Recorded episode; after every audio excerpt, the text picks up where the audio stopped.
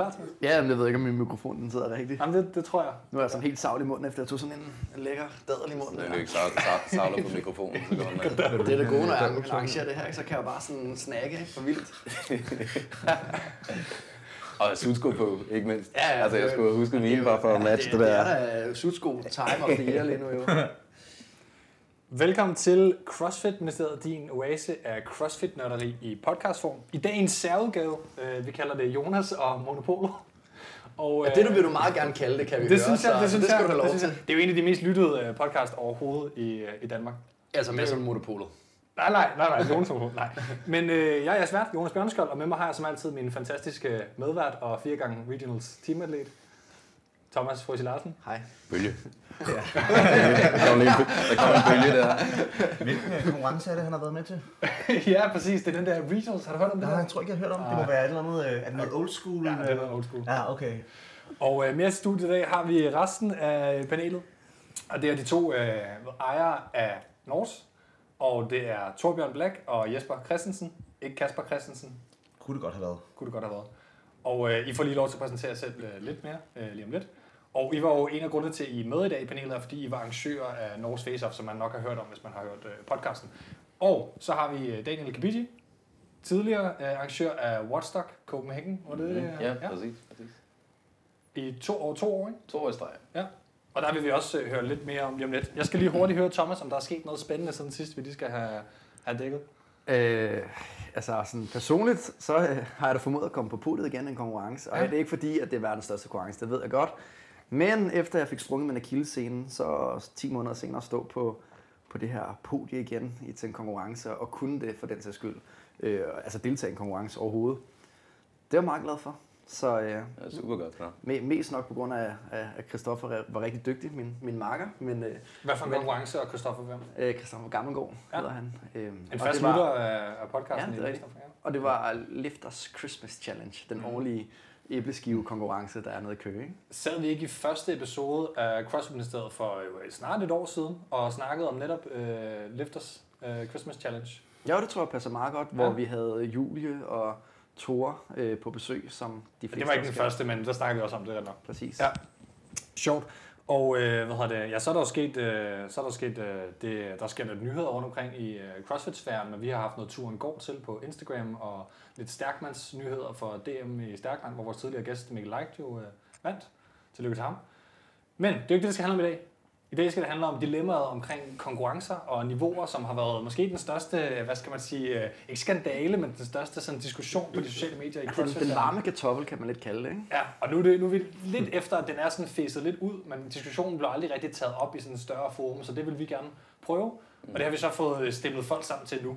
Men først skal vi lige høre lidt mere om vores, øh, om vores øh, gæster. Jesper og Thor, I sidder der om en øh, mikrofon. Vil I, øh, hvem er vil sige noget? Vil vil I præsentere hinanden? Eller hvordan vil I? Ja, men øh, lad, os, øh, lad os bare øh, præsentere hinanden. Øh, på min side sidder Torbjørn Black jo, min partner in crime i, øh, i Norge. Og øh, det er jo Torbjørn og, øh, og jeg, der, øh, der styrer Norge til hverdag. Og øh, Torbjørn han tager sig mest af de ting, der er ude af huset i forhold til at skaffe kunder og samarbejdspartnere. Skal du ikke fortælle om, at du er tidligere regionals atlet? Og... Åh oh, ja, jeg er jo også tidligere regionals atlet, ligesom Thomas. Var det i nullerne, eller hvornår var det? Ja, tilbage i 1999, tror jeg, hvor, øh, hvor vi kørte jo en, en stærk, et stærkt hold sammen med, hvem var på holdet? Det var øh, Nej, Christoffer du var- Broen Ja, og Rune. var det ikke øh, i okay. 11, 11 eller hvad? Nej, jeg tror, det er 12. 11, 12, Ja. 12 var det. Ja, 12. Med Yvonne Luxholm, Med- Christoffer ja, lige Korsen, præcis, lige præcis. Emma, Og Emma som, og øh, Pernille. som skulle demo en hang power clean på 55 kilo for dommeren og failede sin første rep, Ja. fordi den var for tung. Hun har aldrig prøvet noget lignende før. og bagefter lavede hun sådan noget 48 eller eller andet. Ja, præcis. Så, så det gik det var fandme... Det, er det, var en, det, var en anden, øh, det var en anden tid end, øh, end i dag, det er helt sikkert. Hvad, hvad var det for et hold, siger du? Jamen, det var CrossFit Copenhagen. Nå, Jeg CrossFit Copenhagen. Faktisk, Det var det første, øh, var det, det var jo det første hold, vi fik, Ja, det inden tror jeg. vi startede, jeg startede vi konkurrencer. Ja, det tror jeg nemlig. Det tror jeg nemlig. Så der sad været 100 mennesker hæppet i Ballerup Super Arena. Nej, jeg tror faktisk, der var, der var sgu rimelig, Ej, der var nogle der flere, var rimelig crowded faktisk. Ja. Ja. Jamen, det er da ked af, at vi ikke fik præsenteret dig som. Så er vi jo to alumni fra Regions. Uh, altså, vi, vi driller jo lidt, altså, fordi det er jo, det er jo, øh, man burde jo øh, hylde det et eller andet sted, og sådan noget, men det er jo Regionals, der er blevet sådan lidt, øh, det har vi snakket meget om, det skal vi ikke Det snakke blevet mere lidt en, lidt en sjov lille joke efterhånden. Ja, det må også godt være lidt en joke, tror det, jeg. det, hele er, Det må godt være lidt en joke. Der er også stor forskel på Regionals i 11 eller 12, og så Ja. Regionals nu, ikke? Altså, det er En jo, slags jo. sørgmodig joke for nogen. Ja. Ja. det, er sådan, det, er- det er en tår i øjet, tror jeg, for nogen. Nå, vi skal også have præsenteret Jesper. Jamen, øh, Jesper har præsenteret sig selv så flot som midtlandsatlet. Og så har han også tidligere været du dansk mester i svømning. Ja, eller også dansk noget. mester i svømning, ja. En rigtig atlet, vi har her. ja, ja. Nu kan han ikke arbejde med... Nu kan jeg ikke noget i over et Ikke- rep. Ja, Nu og ikke, ikke du noget med bare, puls. Ikke noget med puls. Ej, ej, fy for helvede. Jamen, øh, jamen, der er jo ikke så meget mere at sige om dig. Så der er kun noget om mig selv. Øh, hvad er jeg? Du er tidligere CrossFit-stjerne. uh, jeg har blandt andet set Torbjørn lave en burpee. Yes. Oh, du, du coacher jo ret meget under Ja, dit uh, slogan uh, Team Bjørnefej, ikke? Og, Jo, det er rigtigt. Og du har, uh, det ved jeg ikke, uh, 12 tøser, uh, som uh, Ja, du coacher ret meget, som er ret ambitiøse inden for CrossFit. Ja. Jamen, Ja. Uh, og hvordan går det med det projekt egentlig? Det går sgu egentlig meget godt. Det, øh, det startede som sådan et, øh, lidt et hyggeprojekt, faktisk.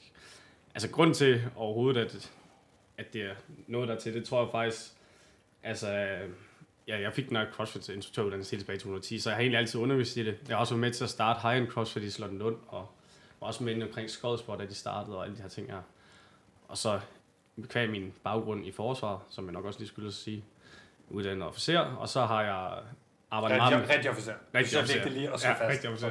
Og så militærfysisk træner, og så var min militærfysisk træning blev meget CrossFit-inspireret, og det blev meget den del, jeg brugte, og prøvede også at uddanne værnepligtige ud fra øh, CrossFit-filosofier. og jeg lavede faktisk øh, en drejebog til, hvordan man skulle uddanne værnepligtige inden for CrossFit og sådan noget. Så det har været den vej igennem, og så, så har jeg egentlig altid bare uddannet soldater inden for træning. Jeg skrev også min øh, bachelor i militærfysisk træning inden for idrætspsykologi. Så, ja, og så havde jeg min egen øh, bedre halvdel dengang, som trænede lidt på hobbyplan. Mm. Og så startede det egentlig bare for sjov med, at trænede hende, og så hendes veninde Rie. Og så gjorde jeg i nogle år, og så tror jeg bare, da vi åbnede Norge, så, det sådan, så begyndte folk mm. at spørge, om jeg ville hjælpe dem. Øh, Ja, fordi de kom i gymmet, ikke? Ja, og så kiggede de på, hvad Rie kunne og mig kunne. Og så spurgte jeg, om jeg ikke ville hjælpe. Og så startede det så småt med en, og to, og tre. Og nu er det sådan, jeg får nærmest to forspørgelser om ugen, og så har jeg bare nødt til at sige nej. For det er ikke mit arbejde. Det er ren, det er ren hygge og hobby, så jeg laver det om søndagen på min fridag, der sidder jeg og laver deres programmering. Mm. Og så, øh, hvis jeg er inde og træne en gang imellem, og så kan jeg træne med dem, og så kan jeg hjælpe dem og sådan nogle ting.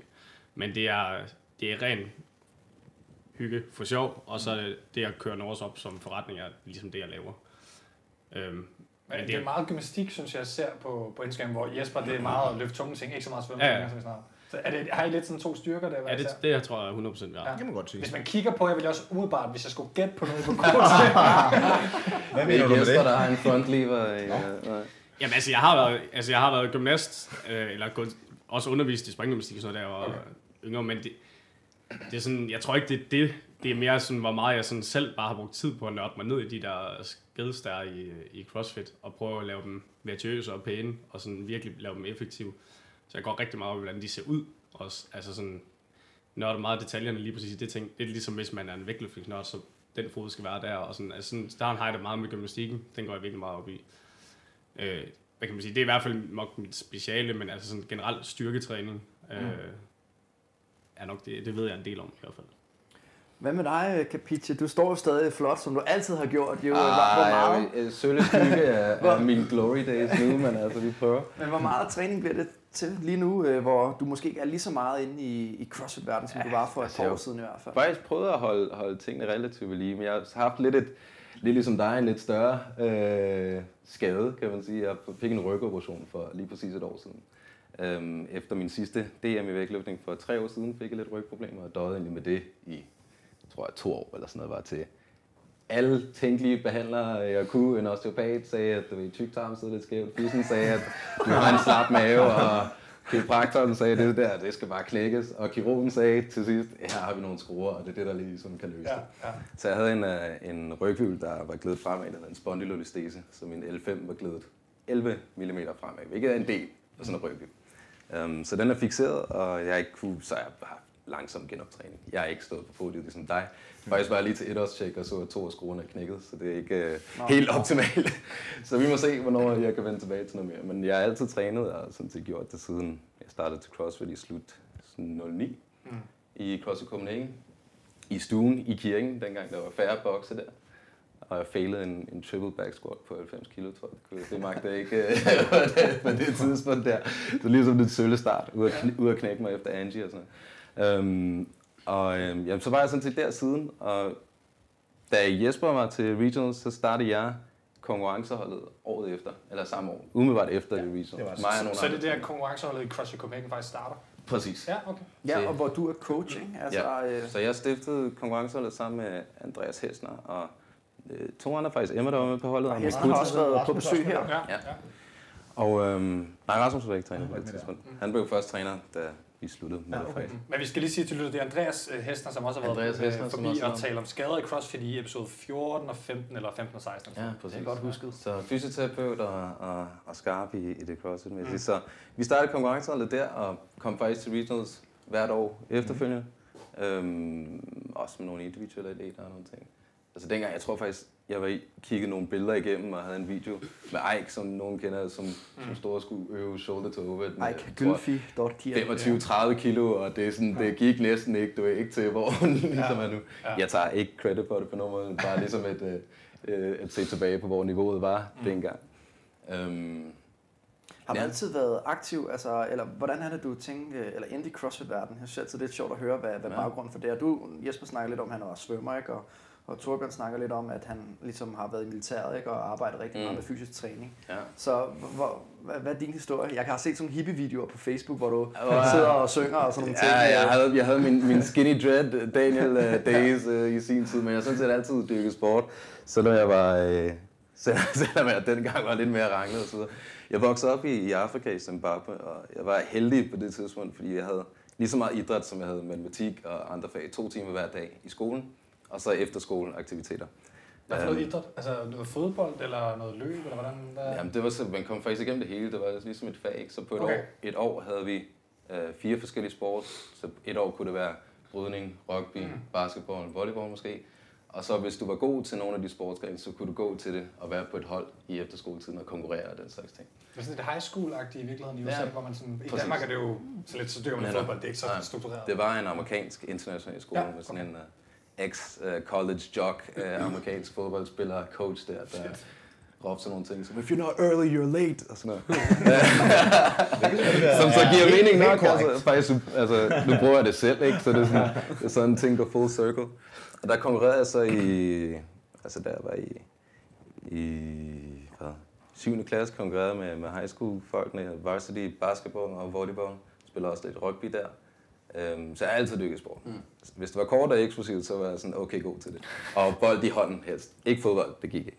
Okay. Øhm, de kommer til Danmark, og der er jo ikke noget idræt i skolerne. Øh, rigtigt. Ikke, ikke i forhold til det i hvert fald. Ja, der er en gang om ugen en sådan dobbelt lektion, ikke? Så spiller man stikbold. det. Jeg elsker stikbold, men, men det er ikke så sportagtigt, kan man Jeg sige. spillede noget basket her, men der var ikke Okay, noget, altså ja. strength and conditioning var der ikke rigtig noget af. Så det, det, det ville jeg gerne noget mere at komme lidt ind i det. Gjorde det selv, og så øh, nogle år efter opdagede jeg CrossFit. Min søster fortalte om det her, hvor at, øh, der bliver spillet noget heavy metal og Dan Word. Dengang spillede alle folk heavy metal til CrossFit, jo. Altså nu er det sådan Nu er det dark. fuld, fuld dark, ikke? Sådan noget helt skåret psytrance der og sådan og, og dengang var det bare ACDC, og ikke for at være nostalgisk.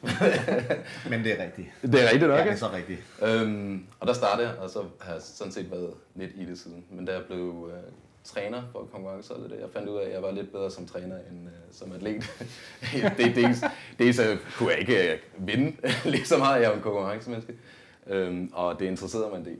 Altså, mm. Så jeg gik lidt med den vej. Men på konkurrencesiden, så kunne jeg gå op i vægtløftning i stedet for. Hvor jeg godt kunne vinde nogle medaljer. Ja, det passer jo var- fint med det, du snakker om. Det er eksplosiv, ikke? Ja, Så- præcis. Så det, det passede helt fint. Hvordan endte du så med, med Watchdog Copenhagen? Var det så en del af Fitness.dk? eller Ja, for jeg har skiftet fra CrossFit Copenhagen i, hvad 16, 17, 16?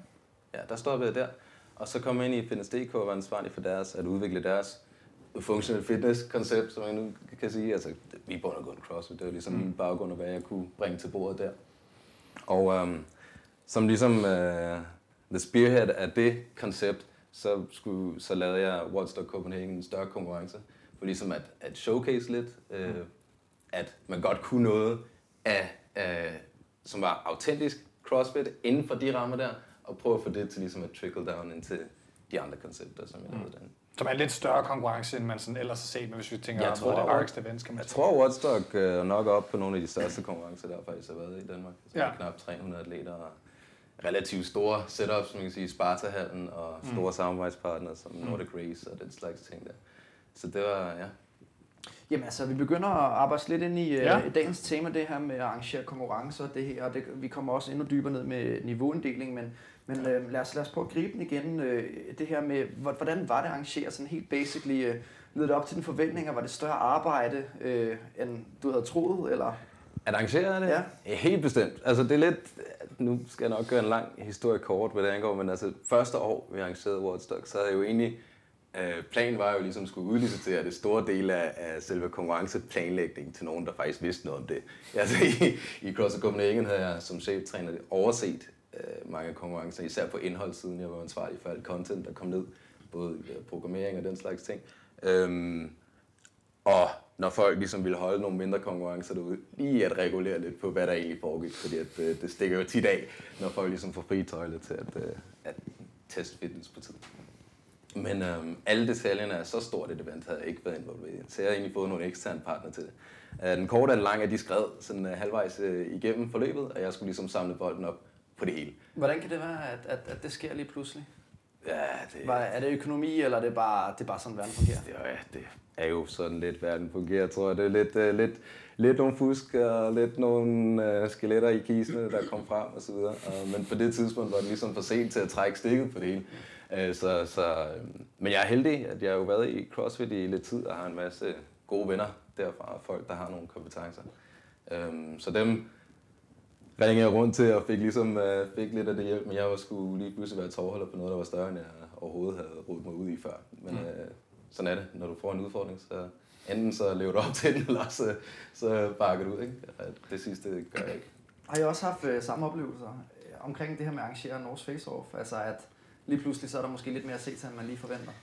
Ja, altså sådan, jeg ved ikke om mere end man forventer. Vi havde, øh, vi havde egentlig ting, vi skulle have den op i en, i en ret stor skala, og vi, jeg tror, at vi holdt vores første sådan lidt halvintern konkurrence i december øh, 17, da vi Ja, åbnede. december 17 holdt vi vores første konkurrence. Og efter den gik ret godt, så øh, melder Jesper ud på sociale medier, at nu vil vi holde Danmarks største crosskonkurrence. og så siger jeg... Den tager du. Hvad sagde du? og så, øh, og så, så var det egentlig bare, nu havde man ligesom sagt det, så måtte man bare jagte det. Mm. Øhm, om vi lige øh, nåede helt i mål med lige præcis at holde Danmarks største, det ved jeg ikke, men i hvert fald sådan på præmiesiden og alle sådan nogle ting, så var vi i hvert fald oppe i nærheden. Vi har jo Butchers, som er også kæmpe store, men vi er i hvert fald oppe på det niveau. Og vi fik nogle ret gode atleter med. Men ja, det, det tog meget, meget tid. Altså jeg tror, jeg, jeg lå flad med det i tre måneder. Også, vores rolle er jo delt op, sådan, så Jesper skal jo ligesom håndtere boksen internt. Så det er jo ligesom mig, der skulle tage det store læs med konkurrencen sammen med Jakob, som vi heldigvis fik øh, hjælp af. Og han gjorde et fantastisk stykke arbejde. Altså det er jo faktisk nok primært ham, der har siddet som tovholder på mange af tingene, og så har jeg også siddet som hans sidekick, hvis man kan sige det sådan. Det var ham, der var forbi og tale om det, da vi lavede episoden Ja. om uh, Norse Face Off, Ja. og, og senere var vi ude og, og dække det. Men mig og ham, vi investerer ret meget tid i det, og for vores vedkommende, der er det jo sådan, vi skulle hele tiden gøre det op, vi har en forretning, der hedder Norse, er det det værd? Altså, jeg lægger alle mine ressourcer og alle mine timer i lige præcis det her projekt her nu. Vi kommer ikke til at få en økonomisk gevinst på det, det ved vi. Vi skal bare have, at det går rundt. Så kan være, at vi får et overskud på 15 eller 20.000, men det er jo ingenting for tre måneder, altså så fuld knoklearbejde, og altså sådan fire timer søvn, og jeg sov ude i centret, og alle de her ting her. Men, Og man drømmer bare helt planlægger Ja, ja. og alle sådan nogle ting der de sidste par dage. Men der er bare så mange ting i det, man ikke kan gøre op i kroner og øre, fordi branding-wise, så nåede vores øh, box og vores navn og alt det her, det, det kom bare så meget ud, at havde vi, havde vi investeret 250.000 i en tv-reklame, eller et eller andet, lavet et eller andet sindssygt markedsføring, så har vi ikke engang, vi har ikke engang fået lige så meget ud af det. Mm. Så på den måde har vi fået ret Vi har helt sikkert reach fået, gratis. Ja, vi har helt sikkert sådan. fået bedre, bedre reach på den her konkurrence, end vi kunne have gjort med nogen form for markedsføring. Ja. Det var interessant nok at være med til at lave det første update-show, eller hvad skal man sige, Ja. ja. i, i Danmark. Vil sige. På den måde er der også sket noget med konkurrencerne. Jeg ved ikke, om altså, Watchdog nogensinde nåede at have de tanker, men RX der også hoppet med på, på de her livestreams, og, og hele den her tanke om, at det ligesom det bliver lidt mere professionaliseret i højere grad. Og jeg ved ikke, om det er bare tiden, der går, eller om ambitionerne bliver, bliver større. Havde I, havde I sådan nogle tanker med, med Watchdog? Nu, nu er det jo så slut, kan man sige. Ja. Altså det var helt klart planen. Det var faktisk planen allerede fra, fra det første år, at det skulle ske. Det var bare andre, andet logistik og budget, Ja. der gjorde, at, at, at det ikke skete. Men der er, også, altså, der, er jo, der er jo konkurrencer, og så er der jo også konkurrence mellem konkurrencer. Altså, mm. det, er jo, og det er jo også en faktor, som man skal have, især i en tid, som Watchdog for eksempel lå i der Ja. ja. i september. Øhm, hvor der var jo alle mulige ting, ikke kun i Danmark, men vi havde jo lige pludselig en, en størrelse og en, altså en pose penge, en præmie på hvad, 100.000 sammenlagt, hvis ikke mere, hvis ikke man tager vækstængerne fra og den slags. Øhm, så der var jo, altså de, i hvert fald de gode atleter, skulle lige pludselig til at prioritere, skal vi til Kypern, skal vi til Tyskland, skal vi til osv. Og øhm, som vi også har talt om førhen, gode atleter har jo kun dem selv at promovere i forhold til sponsorer og den slags ting. Så der er jo så, så, så eksponering i forhold til, hvis du har en livestream og den slags ting, det er, den er jo også bedre i den sammenhæng for atleterne. Så det er klart en fordel at, at have det. Jeg synes jo, det der er lidt, lidt sjovt, eller interessant i hvert fald, det er, at de konkurrencer, I øh, har arrangeret, det er jo kendetegnet ved, at de først og fremmest er slået stort op. Ikke? Der har været online qualifier til dem begge to, Ja. og så det her med, at I også gerne vil have internationale atleter med. Og, og det kunne jeg egentlig godt tænke mig at høre lidt om, om har det været en udfordring, det her, altså det at få internationale atleter, altså det her med at skalere det op, så det ikke bare er danskerne, altså vi får med, men også igen de udenlandske. Mm. Ja, vi, havde, øh, vi havde i hvert fald håbet på at kunne få rigtig mange øh, udlandske atleter, og vi har et ret godt samarbejde med øh, Joachim fra Northern Spirit, og han skulle lidt have været vores Han go-to- deltog der selv, kan jeg huske også. Ja, det, gør, det er lige præcis, lige præcis. Han skulle lidt have været vores go-to-guy i forhold til at få fat i alle øh, svenskerne. Men øh, jeg tror, vi endte med en, øh, en dato, der ikke passede dem så godt. Så nogle af de, de bedste svenskere, de valgte så at, at trække sig, selvom vi håbede på at få dem med. Ikke? Vi med? Det ser man jo nu altså også nu til de allerstørste sanctions rundt omkring, hvor folk trækker sig i vildskab, Ja, og de lige ikke får det til at passe sammen. Det er jo i virkeligheden Sådan er det bare. Og man kan også sige en ting, som vi strugglede meget med, det var også det her med, at nogle af atleterne måske valgte sådan noget som German Throwdown, i stedet for Norse Face-Off. Øhm, Det virker bare mere sexet at tage til udlandet og dyrke Ja, konkurrence, og det er ikke sikkert, at konkurrencen er af større skala eller noget, men bare det der med, at du kommer afsted, og du kommer på en tur, det er sådan lidt mere atletagtigt, end at tage ud i Nordhavn. ja, ja. Og ja, men også bare sådan, vi, vi vil jo også gerne invitere nogen, altså vi har et godt forhold til Annie og Frederik, dem vil vi også gerne have med, og Ja. de ville også gerne, hvis datoen passede, men det er sådan, Altså Frederik og Ja, Annie præcis. Stordt, siger. ja.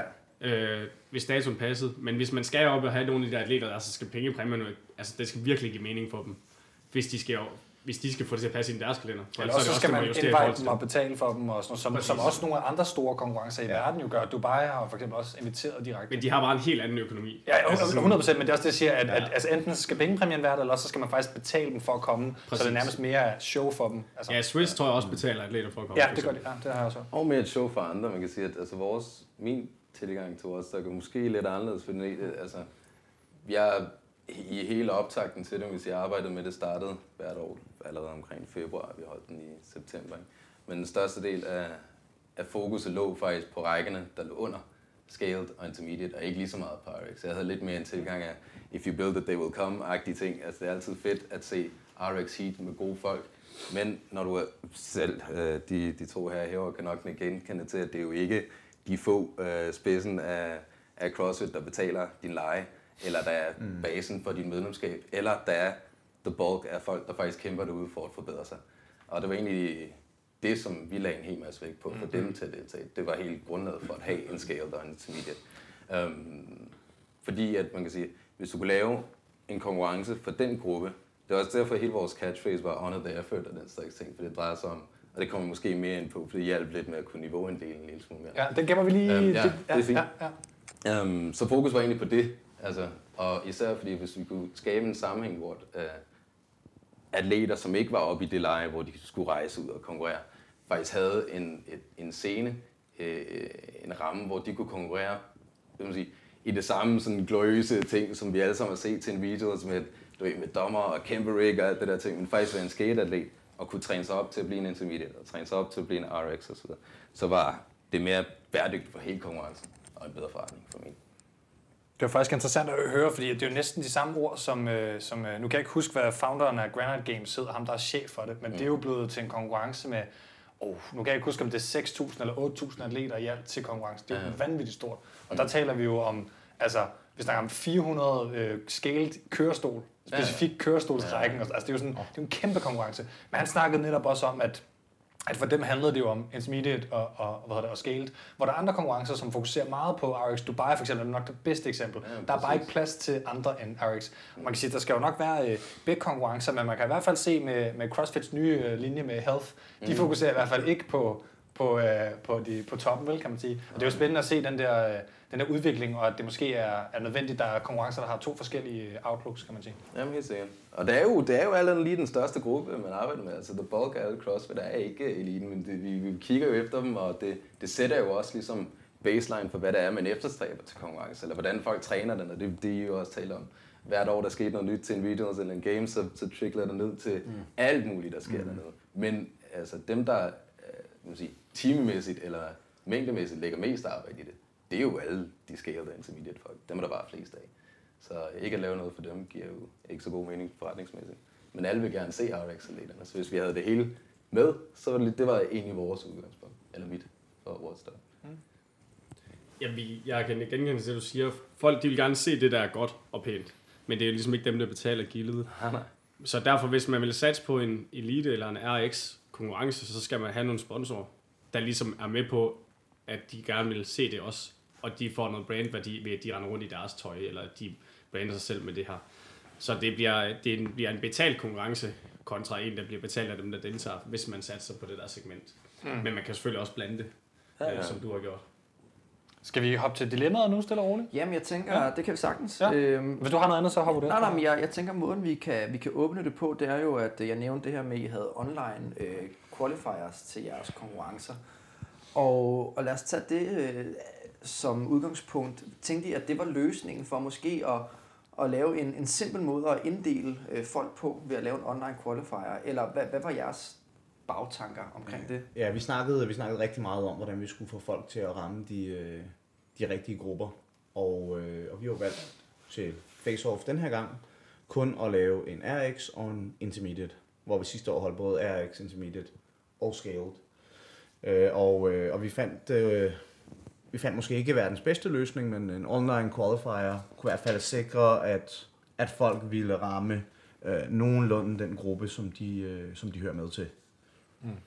Og, og hvad, hvad, undskyld, jeg fik lige lidt uh, cola i halsen her, men uh, hvad, hvad, hvad, hvad er så overvejelserne ved at lave sådan en online qualifier? Fordi det, det er jo selvfølgelig også uh, en udfordring at finde de rigtige workouts, og jeg kan i hvert fald huske en workout, hvor jeg tænkte, okay, hvordan kan det være, I, I tager den her workout med ind? Så, men, men først skal jeg lige have lov til måske at komme med nogle tanker omkring det. Jamen altså, man, det, er jo, det er jo en lang proces, man vender og drejer det, og alle de her workouts, de er jo blevet, de er jo blevet kigget igennem af, mm. jeg ved ikke hvor mange mennesker, og de er blevet testet, og vi har jo lavet dem om så mange gange undervejs. Jeg tror også måske, man kan stige sig blind på det, men det er også derfor, vi prøver at få folk til at se det på dem udefra og sådan ting. Men Ja. vi ramte ikke 100% hovedet på sømmet med vores. Det kan vi se i, øh, i bagspejlet.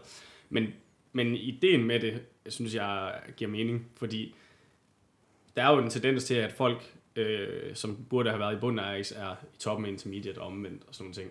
Så derfor så var vi enige om, at vi skal lave en eller anden form for qualifier, hvor det er, at folk de tilmelder sig. Og så vores, det var jo sådan så, at øh, top, øh, hvad var det, 42, de ryger i RX, og bund 42 ryger i Lige intermediate. præcis. Lige præcis. Plus, at for så, at man så ikke sådan skulle bare præstere lidt under på sin qualifier, så man kom ned i intermediate, så man gør det bevidst, så lavede vi sådan så, at man tog de point, man havde øh, i qualifieren, de talte ligesom med på dagen, så det var ligesom indledende runder. Så når man startede, Så det var en til, incitament til Ja, at gøre det godt. så blev man seedet til face-off, således at man startede på en første plads og den sidste plads. Jeg vil gerne lige øh, hvad det, hoppe ind, bare fordi, at, at det er ikke fordi, at, øh, at vi ikke kan gå i gang med den, men jeg tror, det er nødvendigt lige for lytterne, der ikke har fulgt med på Instagram og hørt dilemmaet, til kan man sige, så tror jeg lige for at åbne bogen der, kan man sige, så har vi jo for at starte helt fra starten mange gange været småt inde på i podcasten episoderne, fordi det kommer næsten automatisk op. For eksempel i episoden om Norse Face Off diskuterede vi det her med, hvordan får man medium RX til at, at passe sammen. Fordi problemet er, som du siger, Torbjørn, er folk i de rigtige øh, niveauer. Og hvorfor er det relevant? Jo, det er relevant, fordi hvis man nu netop melder sig til bunden af RX, hvis man hører til at være en RX, og det hvis man kan sige, der findes noget sådan, så kan man jo bare hoppe i intermediate i stedet for at vinde. Og det er jo fordi, man kan selv tilmelde sig den niveau, man gerne vil være i. Og måden det så er poppet op på som en, en diskussion i sådan helt ned blandt scale-folk, var jo fordi, at der så til videre scale throwdown i en RX-konkurrencer, og ikke noget ondt sagt om, om Rasmus og, og RX i, i den forbindelse, men der var simpelthen til, en scale-konkurrence to mennesker, som kørte øh, tre gange henholdsvis 180 og 179 kilo i et back squat, hvilket de fleste mennesker synes er voldsomt. Hvis man kigger på øh, hvad hedder det, CrossFit Games øh, total, øh, hvad det, CrossFit total øh, resultaterne, så var der jo nogle af Games-atleterne, som næsten lå øh, på det punkt på, på en af M. Mm. Så, så det virker jo øh, formodentlig for en masse scale-atleter, hvis man kigger på Instagram-kommentarerne, afskrækkende, at man skulle være så god for overhovedet at stille op til scale. Ja. Der var halvdelen af kommentarerne handler om folk, der siger, nu stiller jeg i hvert fald kun op til first timer, så jeg stiller op i scale, når jeg kan lave 180 mm. back squat. Eller vi må bare indse, at vi er slappe og I kan det der. Ja, det er sådan nogle ting, for eksempel. Og, og, og, det er jo sådan nogle af de der ting, som, som i hvert fald sætter det, sætter det... Fordi førhen var det RX Intermediate, der var et problem. Nu er det potentielt set også et problem, hvis folk er i scale, når de burde være i, ja. i Intermediate. Eller er det? Det er jo så måske der, vi skal, vi skal starte, men det er i hvert fald også... Mm. Øh, vi skal prøve i dag at se, om vi kan komme med nogle,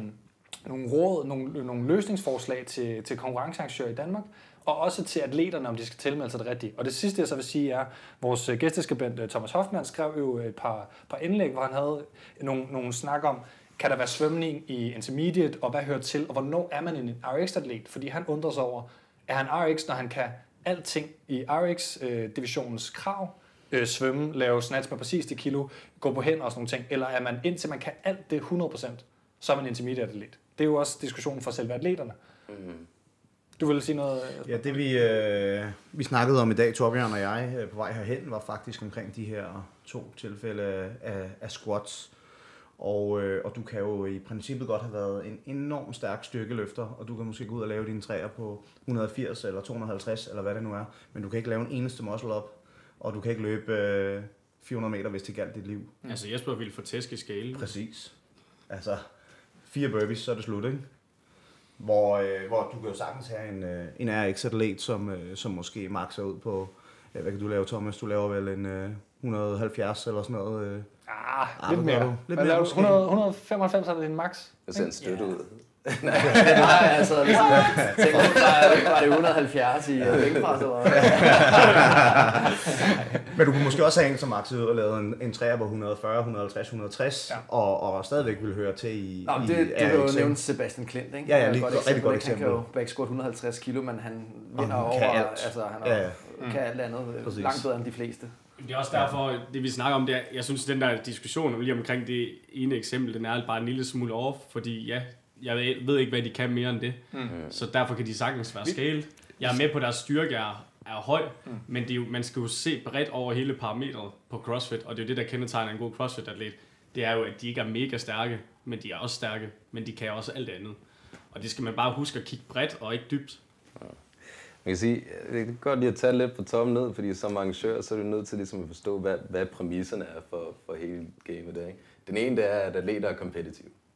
Så du kan ikke lægge noget over på dem til at ligesom træffe en eller anden øh, moralsk beslutning om, hvor de skal ligge og eventuelt øh, satse øh, at, at vinde noget eller ej. Alle, der har afholdt noget eller set øh, en CrossFit-konkurrence, ved, der er jo altid nogen, der prøver at lave kvarte squats i deres warballs, hvis de kan det osv. Og ansvaret ligger på en dommer til at give dem no reps, du ved. Du kan ikke lægge alle de der ting over på atleter og forvente, at de ligesom passer sig ind. Det er jo på arrangørens side at prøve at skabe rammerne der. Øhm, Altså det indså jeg for eksempel også hurtigt til, til Woodstock, ligesom da vi havde den her OCR-bane der, så fordi at den blev først færdig sent om natten mm. op til, så jeg, jeg havde ikke mulighed for faktisk at teste tingene, for jeg skal jo altid teste alt, ikke? Så jeg var usikker på, om alle folk og kvinderne og alle mulige ting kunne komme over selv den første forhindring, sådan i at spænk, som var højere end den var normalt. Jeg tænkte, om hvis jeg sætter et krav der, at man skal bare komme forbi, eller også gør, så, så kunne det potentielt ende med, at halvdelen af folkene bare stod ved den første forhindring og ikke kom videre. Så der var sådan et minimumskrav. Og de første spørgsmål, der så kommer, er, okay, så hvis jeg rører det tredje ræb, kan jeg så godt hoppe ned. Og hvis jeg rører den her, kan jeg så godt, du ved. Og det er klart jo, men man har jo ligesom åbnet ballet for, at, at øh, okay, hvis jeg ikke skal det hele, hvor meget skal jeg så egentlig? Og man kan ikke ligesom forvente, at folk siger, okay, jeg tager den på mine skuldre og prøver at komme igennem alle forhindringer, uden at, altså, det, det er faktisk meget sjovt, du nævner den der forhindringsbane, fordi det er noget af det, jeg har frygtet allermest at lave sådan noget, fordi jeg har mit løse korsbånd. Ja. Også jeg har mange skavanker. Mm. Men jeg kan bare huske den allerførste, for en af de første forhindringer, efter man kom over den der irske bænk, det var sådan, at man skulle op og kravle, altså sådan, øh, hvad kan man kalde det, sådan en trekant, bare omvendt trekant, ja. hvor man sådan øh, går med den ene arm til, åh, oh, det er svært at forklare. Sådan monkey bar Ja, monkey bar men, jeg kan godt forklare det. er sådan en W. Ja, lige præcis. Sådan, ja, lige et W, som, som går nedad. Ja, og, og så op igen. Hvis man i princippet rørte øh, fødderne på græsset der, Øh, så, så skulle man ned og lave fem burpees, og så kunne man så løbe videre. Mm. Og, og jeg var sådan, oh, okay, men jeg rørte jo græs, og så begyndte jeg at lave fem burpees, og jeg så alle andre på den video, mine kærester optog mig, rørte også, men de løb bare videre, og så havde jeg jo tabt allerede der. Ja, præcis. Og jeg var bare sådan, hvorfor var jeg så dum, at jeg bare, øh, altså, jeg skulle bare have løbet. Jeg skulle Ja, bare du er dum, og du fulgte reglerne. Jeg fulgte reglerne, dig var ikke. sådan, der var jo lidt Og så står der måske en dommer der ikke ligesom var efter det lige der. Sådan, så det, er jo- så det er jo det med at skabe rammer. Man kan Så, ikke- så det man er kan meget sjovt, at du lige nævner den, Man kan ikke det lægge det over, huske. man kan ikke lægge det- lægge det over på folk. Ikke? Men, Øhm, men hvad så tænker du det- så videre? Ja. Altså den anden ting, det er, at, at altså, så det er den ene præmis. ikke?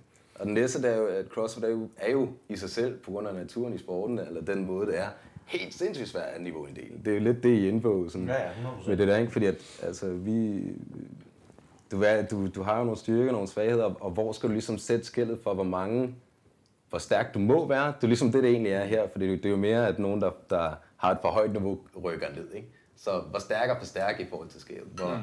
hvor, hvor kompetent i forhold til øvelseskendskab er for kompetent i forhold til den ene eller den anden? Og det er jo der, altså det var også mit spørgsmål til de her back squats for eksempel, fordi du vil se det der.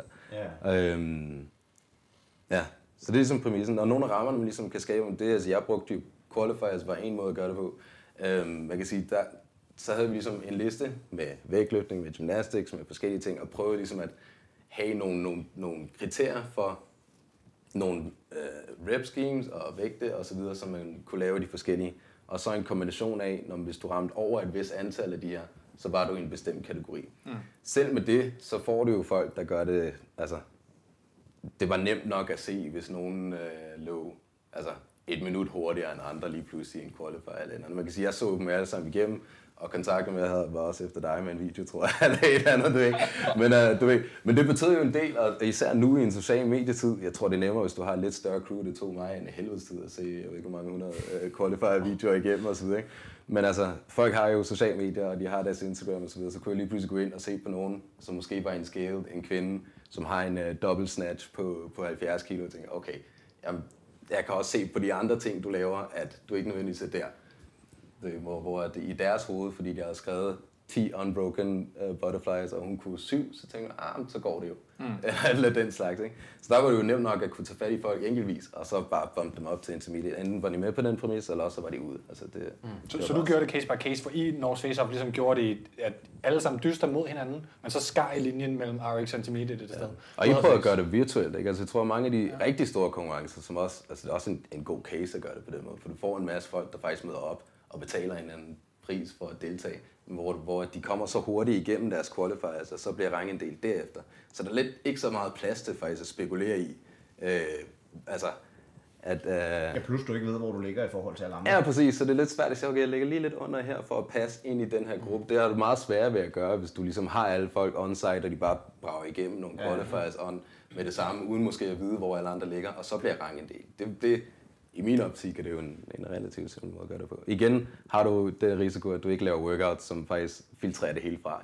Nej, altså, det, var, det var det, der var lidt sjovt. Det var der, hvor øh, sådan, hvis vi skal gribe den snak, vi havde lige før, at Jonas lige fik forklaret øh, selve temaet og dilemmaet her.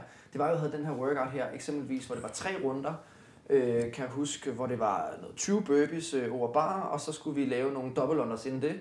Og så der, hvor, hvor sådan dilemmaet kommer lidt for mig i hvert fald, det var, at man skulle lave nogle clean and jerks øh, med 80 kilo, tror jeg det var for herrer, men 55 kilo for kvinder. Øh, allerede i, sådan, i, den her, i det her format her, ikke? Øhm, og, og det var ret tungt for, for mange allerede, så på den måde fik jeg jo allerede filtreret ret mange, i hvert fald sådan skalerede atleter med, øh, eller væk fra start af. Og jeg ved ikke, om vi havde overvejet det inden, øh, men det var med vilje, det var så tungt. Det havde, vi, øh, det havde vi faktisk. Vi havde snakket meget om, hvor, hvilket niveau vi skulle lægge vores qualifiers på. Og øh, det vi endte ud med at gøre, det var at sætte niveauet på qualifiers ret højt. Sådan så, at man gradvist ville, vil ville falde fra i, i workouten. Og fra start af få øh, fjernet de skalerede atleter. Fordi de skulle ikke med, det var jo en Nej, det var en intermediate. intermediate og RX konkurrence. Ja, ja, hvor vi havde gjort det helt anderledes, hvis vi havde lavet en, en scaled intermediate konkurrence eksempelvis. Ja, ja. Hvordan, bare lige for at lukke den første del af dilemmaet, fordi jeg synes egentlig, at svar var rigtig god. Det er også i øvrigt ved at, ved at afsløre mine egne tanker netop omkring det der med, at jeg tror, der er en grundlæggende misforståelse, fordi at man i CrossFit-boksen, de fleste CrossFit-bokser, der er ikke så mange, der lige squatter de der omkring de 200.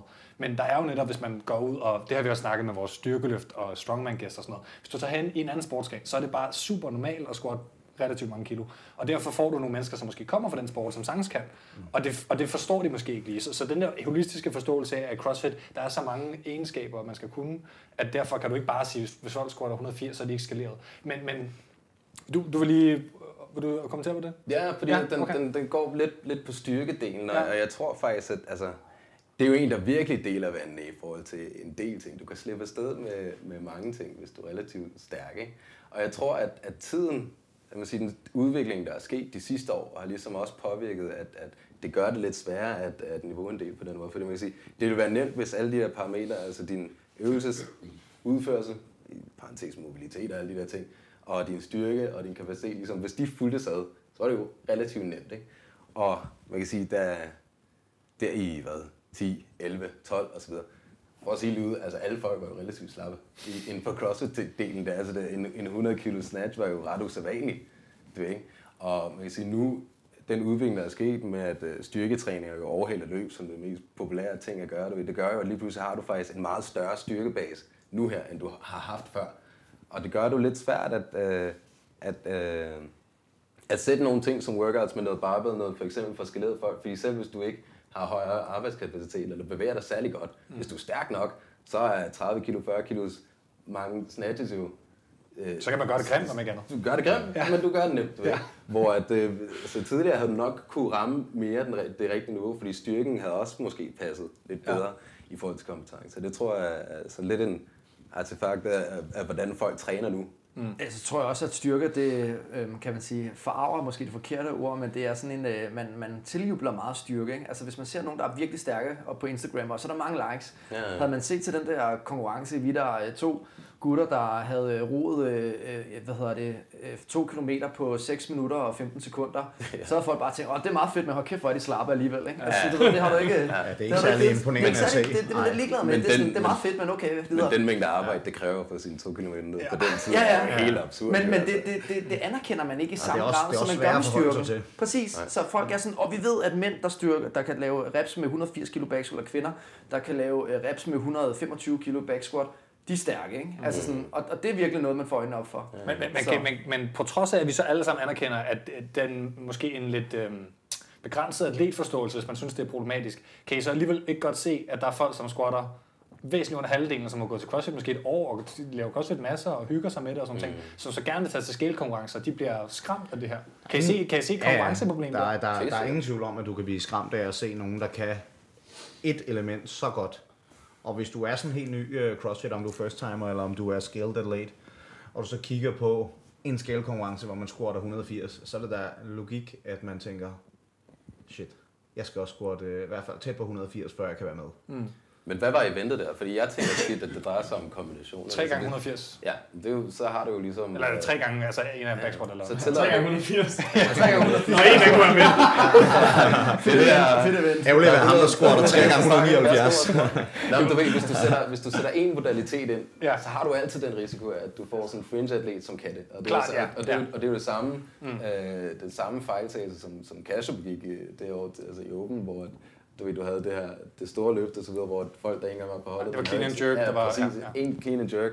Efter noget godt nok, men du ved, ja. der havde du den her ene modalitet lavet i så simpelt et format, at hvis du bare havde det, den ene færdighed, at være stærk, så gjorde du det sindssygt godt i det. Ja. Og derfor for nogle af de, for eksempel hvis jeg havde, jeg sige, vi skulle jo teste på styrke, og den, også i vores qualifiers, men når vi lavede noget med vægtløftning, var det lidt mere en kompleks, så man kunne filtrere nogle af de der ting fra, noget mere overhead-arbejde i den der kompleks, og noget lidt mere teknik og den slags ting, hvor man måske kan, kan udligne en lille smule af det. Man kan også Det sige, er i hvert fald tanken, du ved, ikke? Men altså, så snart man smider en, en arm snatch, eller en, en clean and jerk, eller tre arm back squat, så ved du ligesom, hvem du rammer med det. Og der er lidt for store muligheder for at uh, gøre det rigtig godt som fringe atlet.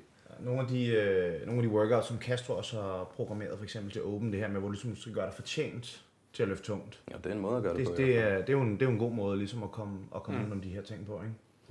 Eller gennemføre, hvordan var det nu den der, var det 18-2, hvor du skulle Ja. lave... Øh, Altså burpees og, og de her, hvad hedder det, Ja, double faktisk. squats, Ja, ja, præcis. inden at der kom øh, og, max. du, og du skulle ligesom igennem det, Ja. ja. og jo hurtigere du kom igennem det, jo mere tid havde du så til at løfte tungt. Og var du bare ikke i god nok form til at komme igennem det, ville du ikke kunne få lov til at løfte tungt. Men, men det var jo også, han sagde, der, havde han, der prøvede han det for første gang siden det her clean and jerk. Det var sådan berømt for at være gået galt. Det var så, hvad var det, var det 16-1 og 16-1 alfa, er- eller Ja, sådan noget. men hvor der var clean and jerk efter. Men det var fordi, man kunne sandbag den første del, og så score altså, ja. 16-1 A så godt. Men her, der mistede du tid til dit max attempts. Præcis. På, på Burpee og, og hvad hedder dumbbell. Ja, og du skulle minimum igennem, sådan, så du havde måske en, en hvad skal man sige, et minut i hvert fald. Ja, Øh, så du kan ikke bare ja, gøre det langsomt, nej, fordi nej. så havde du ikke tid.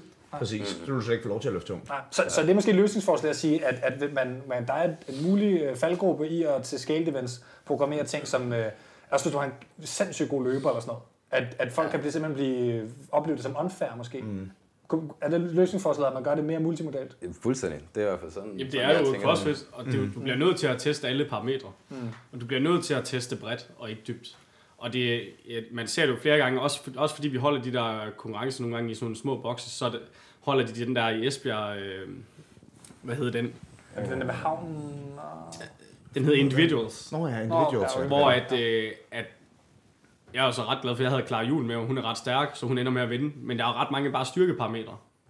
Og, øhm, og det er fordi, så for eksempel i Esbjerg, så havde de ikke ret meget, øh, de havde en bar, hvor der kunne hænge maks fire mennesker i. Så de blev nødt til nærmest ikke at have nogen gymnastikelementer med, før mm. til finalen, hvor der kun var fire mennesker tilbage. Ja, så kunne de begynde at lave noget i baren der. Det vil sige, at dem, der ender i finalen, er de dem, der er relativt Det stærke. er sjovt, det synes jeg generelt er ved konkurrencer. Det er fandme sjældent, man får lov til at lave gymnastik øh, tidligt. Altså det er ret ofte også maskinerne og det også en styrken, der afgør det. Øh, fordi at der nemlig ikke er mulighed for det. Altså der er simpelthen ikke plads til at lave, øh, øh, hvad hedder det, handstand push-ups op en væg, fordi der, det er der ikke plads til, eller der er ikke ja. nok bar. Altså sådan helt simpelt. Så finder du bare ikke the fittest. Ah, nej. altså det gør du ikke. Så finder du den stærkeste. Og man bliver simpelthen nødt til at få de der elementer ind, og gymnastikken skal følge lige så meget som, øh, som styrkedelen og vægtløftningsdelen. Jeg er enig. Hvis vi så siger, nu har vi øh, fundet i hvert fald et løsningsforslag til det her med scale-problemet, og folk, der bliver skræmt af, af nogen, der virkelig outperformer, kan man sige.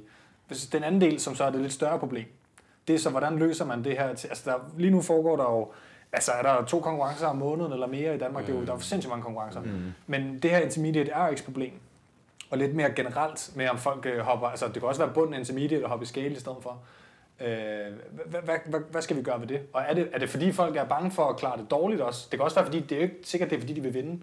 Det er jo ikke, man har jo ikke lyst til at signe op til RX og bare blive nummer mega chok hver eneste gang. Jamen for det første, så synes jeg, at man skal prøve at, øh, at se på det. Det er, altså, det, man, altså, det er altså meget federe og meget sejere at være bunden af RX, end at være toppen intermediate.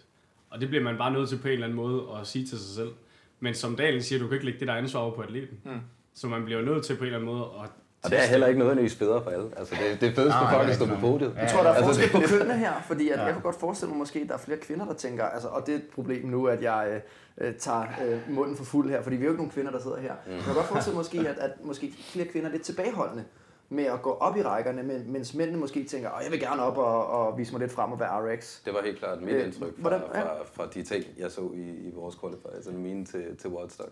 Altså, der var flere kvinder, jeg skulle rykke op øh, fra en scale eller så videre, end mænd. Mm. Altså, de var sådan... Jeg tror, de ville gerne throw down, og også, også måske lidt mere på lokal turf. Altså, vi, i, også i forhold til RX, altså, vi havde jo... Jeg skulle jo have så meget en til en korrespondence for at få især kvinderne i RX til at komme. Det har jeg også set til Putis og, Classic. og, og ville jo hellere flyve langt væk og deltage i noget, hvor de ikke havde en chance, end at møde op i deres egen baggård og, ja. og deltage mod de andre piger, som de måske Jamen, det er kender. svært at finde kvinder. Så altså, det er meget, det er rent anekdotisk, og jeg har ikke noget øh, bi- øh, bare bilag for det ellers. Men det er i hvert fald mit indtryk, efter at have afholdt det. Der er, der er også lidt en kønsforskel. Altså, vi havde, vi havde mange drenge, som manglede en, vi havde mange drenge, som manglede en kvindelig marker til North Face Off i RX. Jeg ved også, jeg har også selv øh, meldt mig til to gange i en individuel RX-konkurrence, hvor hun var den eneste tilmeldt, og så blev nødt til at lukke rækken, altså for eksempel inde på rådhuspladsen til RX og sådan noget. Der var ikke en RX individuel konkurrence til kvinder. Mm. Rasmus har haft svært ved at få dem til at melde sig til. Og øh, ja, relativt vil jeg jo faktisk mene, at RX-niveauet på herresiden er meget højere i Danmark, end det er på kvindesiden. Du kommer nemmere op i RX som kvinde, end du gør som mand i øh, Danmark. Der er, færre, altså, der er en, en væsentlig mindre population. Det er, cirka en, hvad, det er lidt under halvdelen i Open for eksempel, måske næsten nede på en tredjedel. Der tredjedel, tilmelder sig. Så der, er- altså, jo færre der er, jo fl- flere gode har vi fundet frem til nu. Det ved man fra sport som mm. data og sådan noget. Ja, vi kan jo også bare se det fra North Face Off. Ikke? Vi stod med ret mange dygtige drenge, som ikke kunne finde en, øh, en kvindelig marker. Ikke? Men for at komme t- tilbage til det spørgsmål, du stillede øh, lige før, altså en af de ting, som, som jeg ligesom forsøgte på for at løse netop den udfordring, det var, at jeg, jeg havde en idé om, at det var nemmere at undgå den slags sandbagging, hvis, hvis ikke du havde en enkeltstående konkurrence, som lå for en bestemt division. Altså det vil sige, hvis du kun afholder en, en konkurrence, som hedder Scaled, og der ikke er andre divisioner i, så er der jo større risiko i min optik derfor, at du har nogen, som faktisk ligger lidt højere, som konkurrerer mod en bredere, altså sige, en større spænd i atleter. Vi fokuserede en del på at gøre det tydeligt, hvor scaled scaled egentlig var du ved, ikke? Og, og det var meget dem, vi lag, lagde en masse vægt på. Og desuden, så skulle de jo konkurrere lige efter alle de andre, så det blev jo ret, det, i den sammenhæng er det jo også ret synligt. Det ved, altså folk, folk vil jo gerne vinde, de vil ikke blive kaldt ud som snyder. Du ved, det er jo, det er jo to poler af, af det der, ikke? Og hvis du... det, det, ved man faktisk fra, fra den psykologiske litteratur, som har kigget på, på snyder, det er meget tydeligt. Altså hvis, hvis man gør noget, hvis det er synligt, at man snyder, ja. så snyder folk med meget, meget, meget lavere øh, procentdel. Det er sådan ret... Og det var netop det, jeg ligesom baserede der ja. på. Hvis jeg vidste, at jeg havde både scaled og intermediate og, og RX, og lagde en masse vægt på, hvor scaled er scaled egentlig. Okay, vi har ikke en, du har ikke en pull-up, altså det, det er ikke noget, du kan. Og vi laver toes rings i stedet for det her, og dine styrketal og de her ting ligger her hvis du så i den kontekst, hvor alle står og kigger på, faktisk er en intermediate og kan brage igennem alt det der, så, så, så er det så synligt, at det næsten ikke er det værd for nogen. Plus jeg havde ligesom en, uh, en ting med, at jeg kunne man sige, dister for kvaliteten fra konkurrencen, hvis jeg havde en mistanke om det. Ikke? Men det er jo svært, når du kun har én pulje. Ikke? Hvis du kun siger en, en enkeltstående intermediate konkurrence, det er jo sindssygt svært at vurdere mm, mm. i den sammenhæng der, hvor folk ligger og, og hvad de går og gemmer på. Ikke? Mm. Så det, det er i hvert fald, det var en af de ting, som jeg tænkte som en, øh, en løsning i den sammenhæng.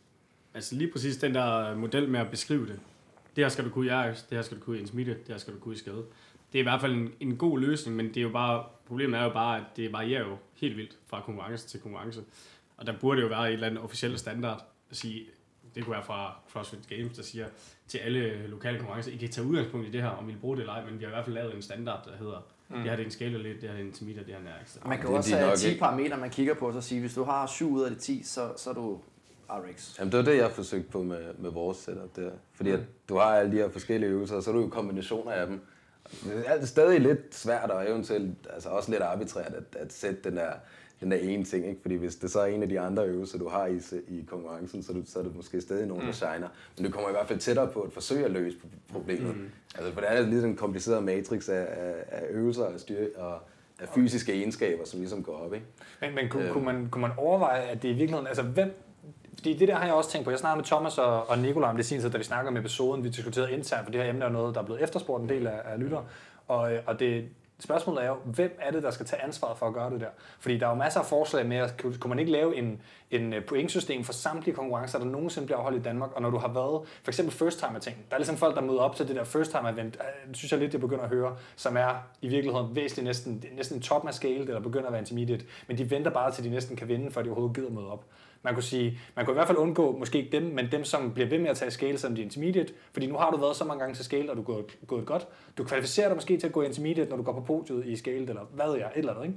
Ikke? Øh, hvis man lavede sådan et, et, et system, mm. eller hvis man lavede et system, hvor at der netop var en eller anden pointgivning for scaled, hvor scale var defineret scaled, og ikke intermediate mini, mm. hvor man var lidt dårligere end intermediate, ja, ja. for det ser man nogle gange i, ja. i systemerne. Men hvem skulle tage ansvar for at gøre det? Rasmus. Arix? Ja, nu har han jo alle, han har, han har jo klart det største research. Det er ham, der overholder mange af de her konkurrencer. Så hvis han lavede en standard, så ville vi nok også tage udgangspunkt i den, tænker jeg. Fordi så er folk vant til det.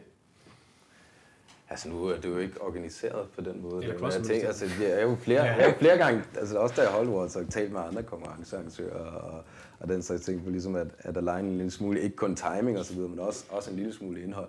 Øhm, en ting, jeg håber på i hvert fald, det er, at sådan nogen som holderkonkurrence faktisk har deres data jo. Det er jo det, der er helt nøglen til det. Og det er jo det, vi brugte jo den anden vej rundt. Altså, vi sige, det er jo lidt en omvendt udfordring, når, når vi sad som træner for konkurrenceatleter. Så kigger man jo mere på, hvad, hvad er minimum, vi ligesom skal være op på, for at kunne sammenligne os. Du ved, og, øh, og, og så presse tingene den vej. Nu er det lidt mere den anden vej, ikke være maksimum faktisk, før du skal krydse en eller anden grænse der. Mm. Og øh, altså, der, der vil jo stadig være nogle antagelser, at de folk, som du så har data for, fra, til de konkurrencer faktisk passer i den gruppe, så det data er, er valid nok. Men det er jo der, du vil skulle hente det. Altså har du skæve konkurrencer, hvad løfter folk så i det? Hvad, hvad er de forskellige workouts? Så kan du ligesom trække nogle af de tal ud, for ligesom at kunne definere den slags standard. Det, altså, det som jeg ser, det vil være en god løsning. Jeg har ikke kunne se nogle af de tal nogle steder, så jeg har i hvert fald resultatliste for Watchdog og så videre, men at sætte det hele sammen, øh, hvis der er en, øh, en, en datanær derinde, der er interesseret i CrossFit. Der vil kunne, uh, kunne Altså, du skulle have fat i en eller anden programmør, der kunne, øh, Altså, det kunne er sætte ikke- et system op, ikke? Det er jo ikke kompliceret statistik, det der. Vi skal bare have, have tallene, men at have adgang til information, Ja. det er jo nok mere det. Og jeg tror egentlig, altså de fleste folk i, i, i, CrossFit-kontekst er, jo- er jo sindssygt samarbejdsvillige.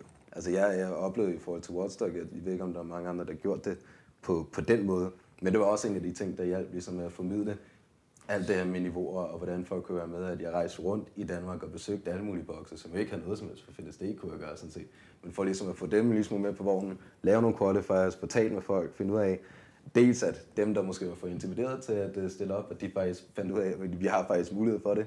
Det er ikke uh, The Beast, der, der er med i scale videre, men også for at få boksejere med på hele præmissen. Altså, de kunne faktisk bruge det her til noget i forhold til deres scale og intermediate folk. Igen, det er jo dem, der er den største gruppe mm. hos dem, ikke? Øhm, Thomas vil Ja. gerne lige ho- hoppe ind, inden du... Øh, Ja, det er fint, det er Du er markeret for? Nå. Nej, det gør du ikke. Nå, Men, øh, Nå, nå, men, men uanset hvad, så Ja. jeg sidder sådan og tænker, hvem skulle gøre det her? Ikke? Og jeg tænker, det må jo være øh, dem, der primært er arrangørerne af konkurrencerne, for det er jo ligesom dem, der har fingeren på pulsen. Ikke? og det må være dem, der har Øhm, interessen i at, gøre, at sætte ja. den niveau. Lige præcis, for det er dem, der ligesom udbyder dem, ikke? Ja, altså, så de skal vide, hvem de udbyder til. Ikke? Ja. Øhm, og, og så er det jo noget med at sige, at fint, så har vi de her fem mennesker, der sætter sig sammen, hvis de ønsker det, kan man sige. Og, og, så en gang om året måske revurdere en liste af de her 10 parametre, og siger, hvis du har 7 ud af 10, så, øh, så er du den, og hvis du har 5 ud af 10, så er du scaled. Eller, altså sådan, Det tænker jeg er super vigtigt, for det er jo en moving target. Det ændrer sig, og folk bliver bedre. Lige præcis. Ja, Ja, så det er det her med, bedre, at, folk bliver stærkere, folk, ligesom vi lige talte om før, og det er jo, den er nødt til at blive revurderet. Ja, så du må sige en gang om året, så, så laver vi en revurdering, øh, før der kommer en ny sæson, og hvornår den starter, det ved jeg ikke, men mm. man kan jo bare sætte en dato. Mm. Og, og så er det jo måske en måde at starte med at gøre det på, hvis man ikke har online qualifiers. Fordi online qualifiers gør jo, at du får udryddet en, en masse ting, øh, eller du kan i hvert fald tage forbehold for en masse ting den vej igennem.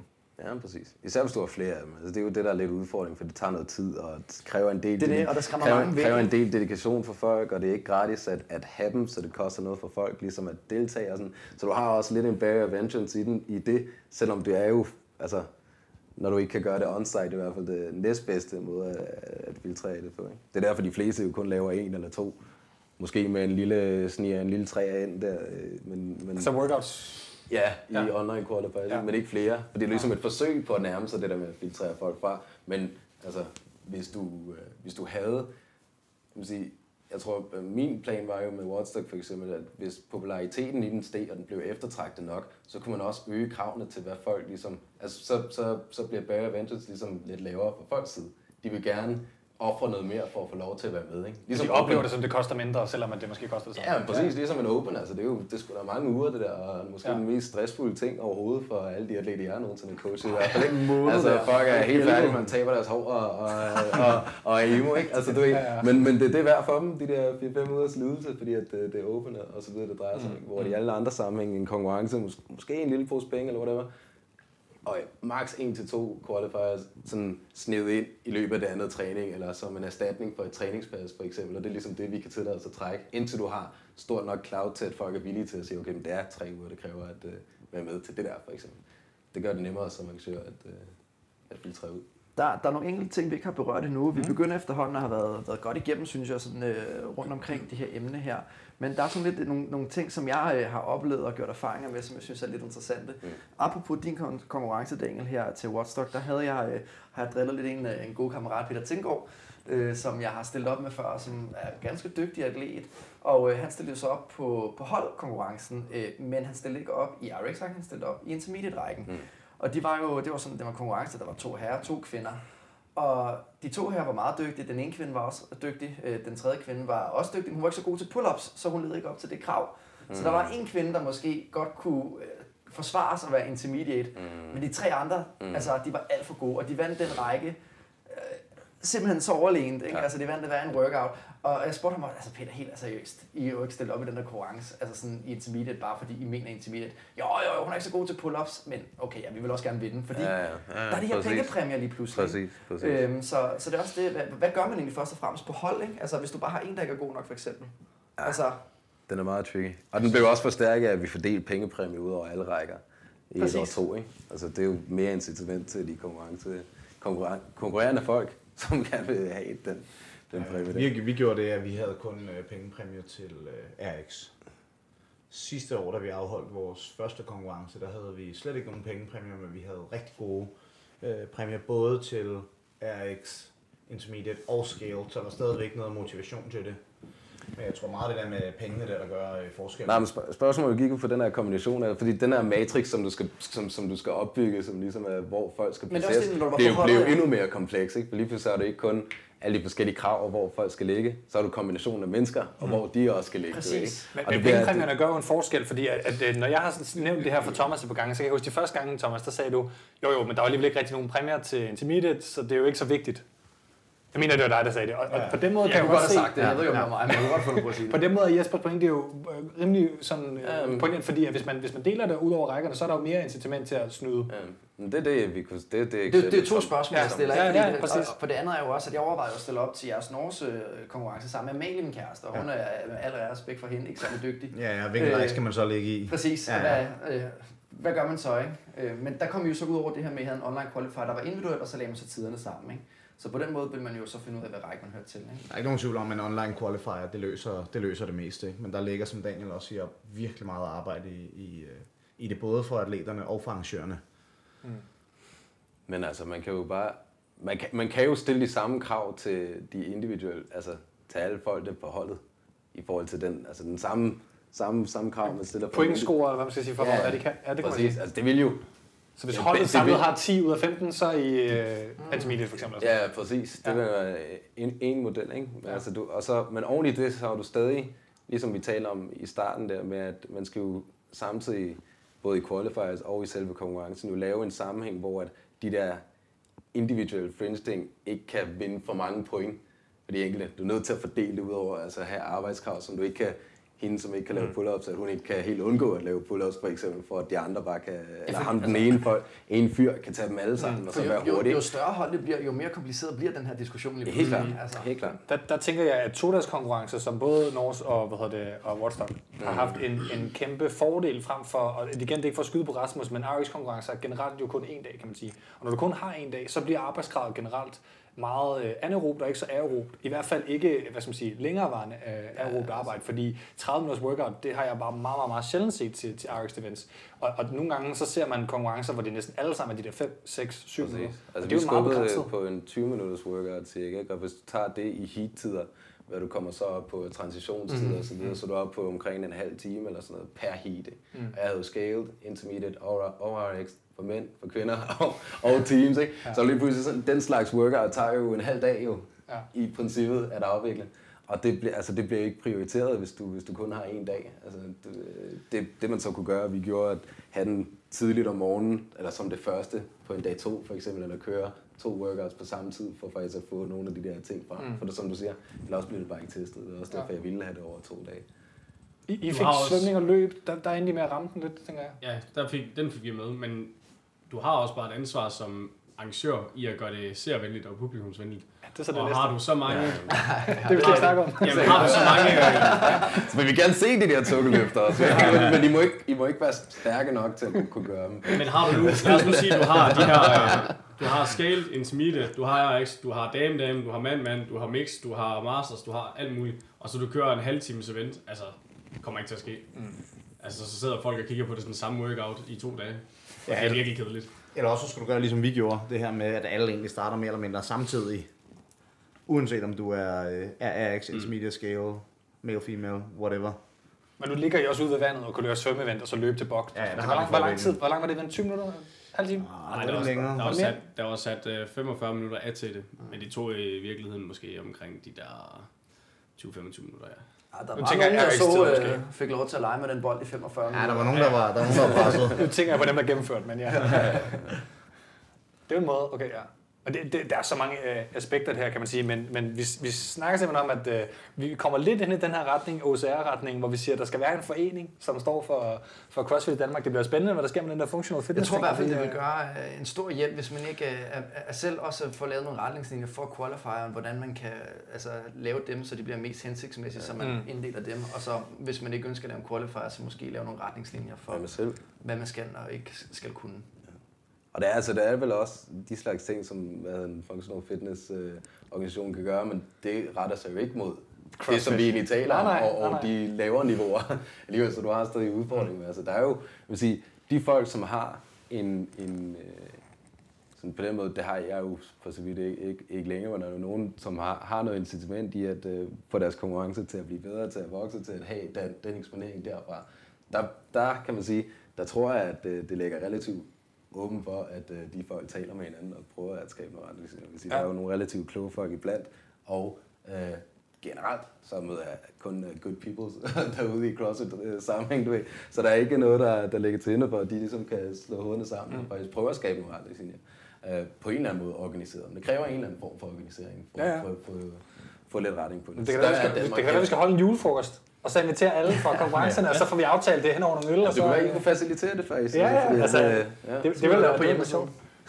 Et forslag. Og så kan vi optage hele, hele mødet. Det Men være- igen, det er altså, som jeg talte om før, det er jo noget, der vil kræve noget, noget øh, en lille smule arbejde op til, ikke? Fordi at hvis, hvis man bare sætter sig ned til den julefrokost over, ja. over noget snaps, og, og råber og skriger lidt om, om, hvad man synes, en skaterlet er, så er det jo igen øh, rent anekdotisk og ikke baseret på ikke?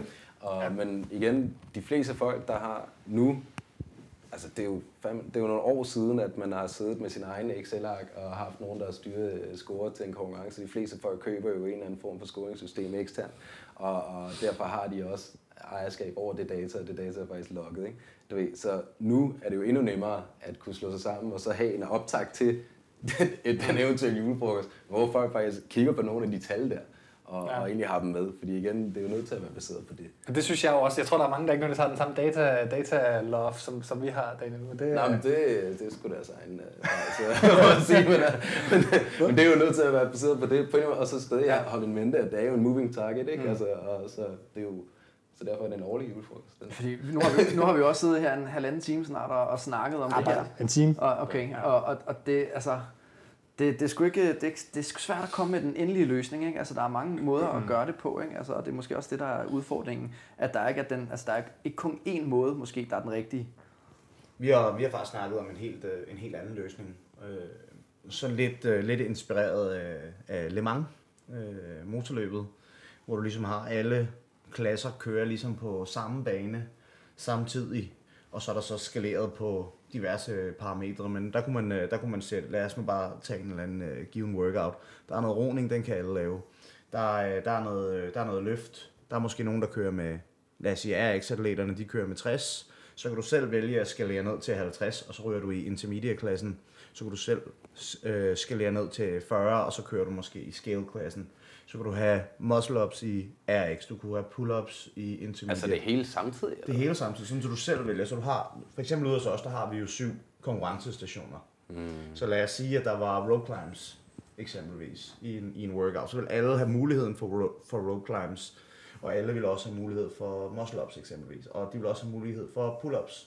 De vil også have mulighed for ring rows, hvis det var der, vi var ude. Mm. Så på den måde, der vil du selv kunne vælge at skalere ned. Så skulle du bare have en eller anden score multiplier. Lad os sige eksempelvis, at du bliver, du bliver nummer et. Du har kørt uh, alt RX, så vinder du selvfølgelig.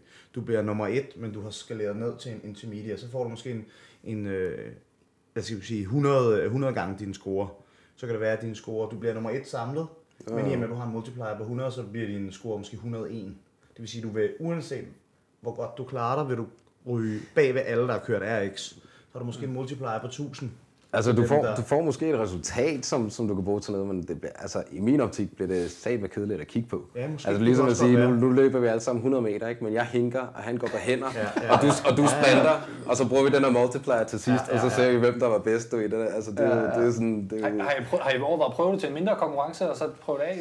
Fordi jeg havde- tænker også umiddelbart, tilskuermæssigt er det et problem, for det var det, tror jeg, ja, sagde tidligere. ja, det er også det vigtigt. nemlig. Jamen, vi havde en lille øh, sommerkonkurrence, bare en intern øh, konkurrence den her sommer her, hvor vi gjorde noget i den jord. Mm. Og det fungerede egentlig øh, ganske udmærket, men det, men det er et rigtig god pointe, du har, Daniel. Jesper, Med, jeg, jeg, jeg kan godt forstå, at du gerne vil kigge på Daniel, men du skal lige tale lidt i mikrofonen ja. samtidig.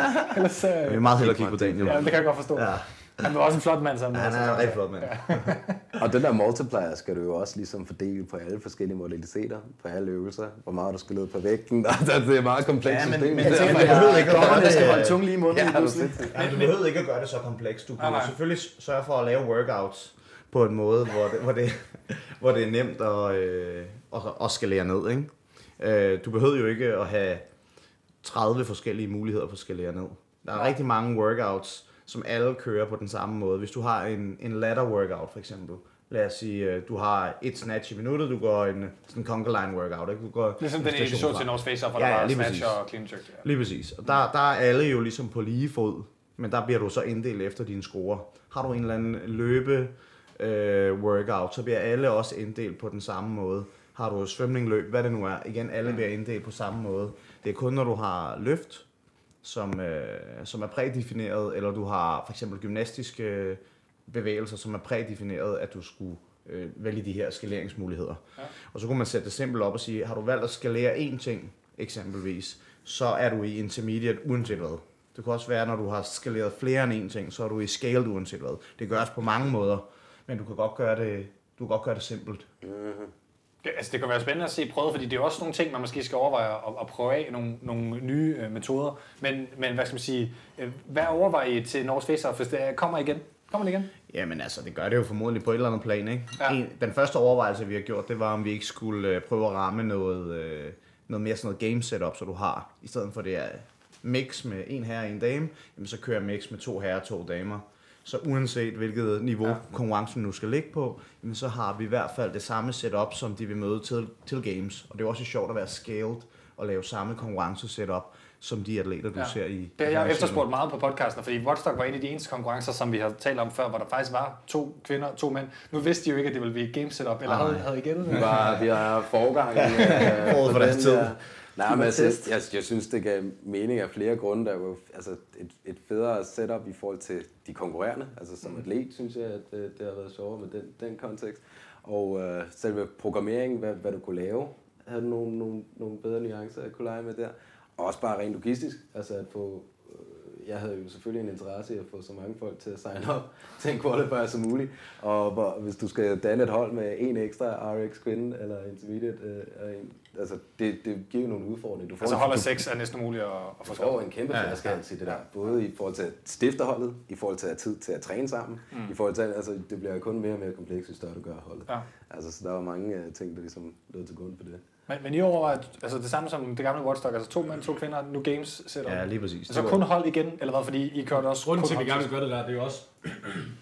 Det er også fordi, at hele det her det er jo ændret sig efter de fjerne regionals. Mm. Så man bliver også nødt til på at tænke på, hvordan man, hvad, er ens, øh, hvad er ens plads på markedet lige pludselig. Fordi nu er der ret mange af de her sanctions events over hele året, som alle vil prioritere, som mm. er i den skala, hvor det er, at de kan være med eller kvalificere sig. Hvis man fokuserer på de atleter. Ja, ja. Ja. Og det er jo så Det er der har været vores fokus. Ja. Og så, øhm, så derfor så tænker jeg, at det vil give mest mening for os at lægge os noget op af det setup, så de kan komme ind og teste sig selv i hvert fald, nogle af de her hold her. Så kan de bruge det som et, et fundament til at arbejde sammen. Ja. Altså der mangler jo det den, den store konkurrence i Danmark, den findes jo ikke lige nu. Altså medmindre I fortsætter, fordi Watchdog er der ikke længere, og altså I, Jamen, det er også derfor, vi fik et plads på markedet egentlig. Det var Ja. ja. fordi uh, Watchdog uh, ikke var der mere, og så tænkte vi, det, den griber vi. Uh, altså den, den tid i hvert fald. Mm. Så vi lagde også sådan, sådan nogenlunde samme tid. Den time. Ja, det skal du rigtigt. Ej. Hvilket så desværre, øh, de ligger jo så lige efter Butcher, så der er selvfølgelig noget der, men det er bare en god tid på året at ligge sig. Altså lige mm. efter sommeren, og der er stadig lunt i vejret og alt sådan noget. Ja. Nu er der så lige det nye Open i oktober og sådan noget, man Ja. lige skal... øh, det Endnu en udfordring. Ja, Endnu en ja, udfordring. ja, ja. Jamen det er svært det der. Kalenderen ser svært ud nu med 20 sanctions på vej more eller snart, ikke? Det er hvad mega svært. Ja, Altså vi ramte det også skævt to gange, tror jeg. Ja, det gjorde vi. Altså så, så kom der lige pludselig det der i Sverige. Ja, og French uh, Og throwdown. Men jeg kan jo huske, at vi sad øh, og, og, og snakkede efterfølgende, da vi var evalueret på, på North Face Off, det her med, er der plads til den her type konkurrence, ikke? Altså sådan, øh, og, og det er jo det, man må gøre sig som arrangør en overvejelse om, er der plads til det ved siden af alle de her sanctioners? Og, Ja, det kan også, Øh, øh, det altså- kan også være, at man altså, fuldstændig det er- skal det er droppe at fokusere på Det er derfor, jeg hele tiden stiller spørgsmål om, hvad er det for en gruppe, du, du fokuserer Ja. på. Ikke? Og er det der for eksempel, at I i, i Norge har, har det bedste markedsføringsværdi? Det, det ved jeg ikke nødvendigvis, det har I vel tænkt lidt mere over. Men altså, man kan sige, at hele den der, det puslespil og øh, logistiske udfordring, det er jo kun for, jeg vil sige, high-end competitive atleter, der har den udfordring. Det har alle de andre under dem ikke. og det er måske det, man altså- skal huske på også, Ja, at, at, præcis. at det er sgu de færreste uh, intermediate, øh, når vi nu snakker om de her niveauer, der tager til sanctioned events, for de vil alligevel ikke kval- kvalificere Ah, sig. det er ikke så det er måske der. dem, man skal have marked for, og så håbe på, at der også er nogle RX-atleter, der ønsker at deltage. Det er. Men, men, men der er jo mange intermediate-atleter, som måske bliver tiltrukket af, at der står Annie på... Altså hvis Annie, havde, Annie og Frederik havde været der, så tror jeg, der var mange ekstra, om ikke andet tilskuere, der var kommet. Så, så det, er jo, det er jo lidt det der med, at Og, og så kan man sige, jeg, jeg synes jo som udgangspunkt, at der burde være en konkurrence i Danmark. Danmark er et stort CrossFit-land. Ja. Især i forhold til sammenlignet indbygger. Altså meget stort CrossFit-land på det punkt. At der burde jo være en stor konkurrence. Altså, Ballerup... Jeg siger, det var hele udgangspunktet for Woodstock, Ja. faktisk, fordi det var jo vist nok ja, samme år, hvor de, med- altså, det stoppede jo i, i Ballerup. Året før var det slut i, i Danmark i sig selv. Mm. Og fordi at det havde fyldt så meget her, så var der jo ikke, altså der var ikke nogen, der ligesom havde taget den op og forsøgt at lave noget, der var, mm. havde den skala. Fordi vi havde i regionals lige i vores, i vores baghave, ikke? så Ja, ja, ja, det ja. er alle folk to til. Altså, vi ved, at Ballerup Super Arena har et timeslot, hvis der er nogen, der vil have det. Ja. Men der er en ting, der, der slår mig lidt, det er faktisk det, jeg har oplevet ret ofte, det er jo, at, at de her store konkurrencer bliver slået op, og så går der måske maks tre sæsoner, mm. og så er det ud, ud igen. Mm. Og, og jeg tænker, hvorfor stoppede I efter to år? Nu havde I sgu da fået et navn. Jeg havde været med begge år, havde haft fine oplevelser med det, og synes sgu egentlig, det var meget fedt setup og sådan nogle ting. Hvorfor stoppede I? Altså jeg stoppede i Fitness.dk. Så, så, så, så, var det bare derfor, at den bare... Ja, altså Det var det, man kan sige, at der var jo, der var jo ja, i bund og grund, og så prioriteringerne, man kan sige, altså det er jo, som, som, som I også nævnte, det, det kræver andet lige noget tid at have så stort et setup kørende. Og øh, trade-offs i forhold til, hvad du ellers skal arbejde på osv., giver det mening. Så har du også altså, Altså, fordi. Fitness DK var altså også i, uh, inde i parken og lavede en mega fed konkurrence. Jeg kan huske, Nikolaj Mainz var der. Ja. øh, hvad hedder det, arrangør af, også øh, i hvert fald programmør. Ja. Ja. Og det var også en mega fed konkurrence inde på græsplænen Ja, i parken. ja, Ikke? Så Fitness DK har jeg prøvet, ikke? så jeg er bare Ja. sådan, hvorfor stoppede I ikke? Altså nu begynder I sgu at have et navn, ikke? Mm. Øh, men, Men ja, altså- der er måske et trade-off, der ikke er godt nok der. Ja, og, og altså, prioritering i forhold til, er det den gruppe, som er, er stor nok for, for et firma som Findes som er landsdækkende osv., og hun har været 30.000 medlemmer eller et eller andet, men fokuserer ikke nødvendigvis kun på CrossFit-delen. Du ved så, om, om så stor en indsats på, på det, gav mening, var, var, var spørgsmål.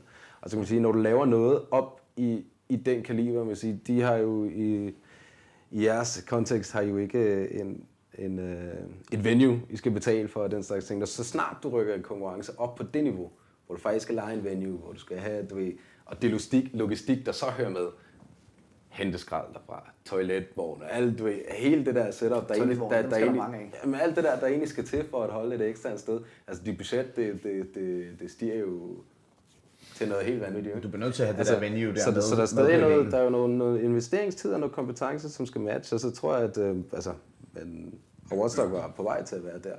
Øh, men det blev ikke øh, samlet op. Ja, det koster også penge. På trods, på trods af, at vi holder vores øh, intern, så koster det jo alligevel hvad, 140.000 Ja, det mener jeg. at holde det. Øh, som vi så heldigvis øh, fik sponsoreret øh, ved at gå på sponsorjagt. Men det koster penge. Selvom det holder internt, og vi ligger alle arbejdet selv.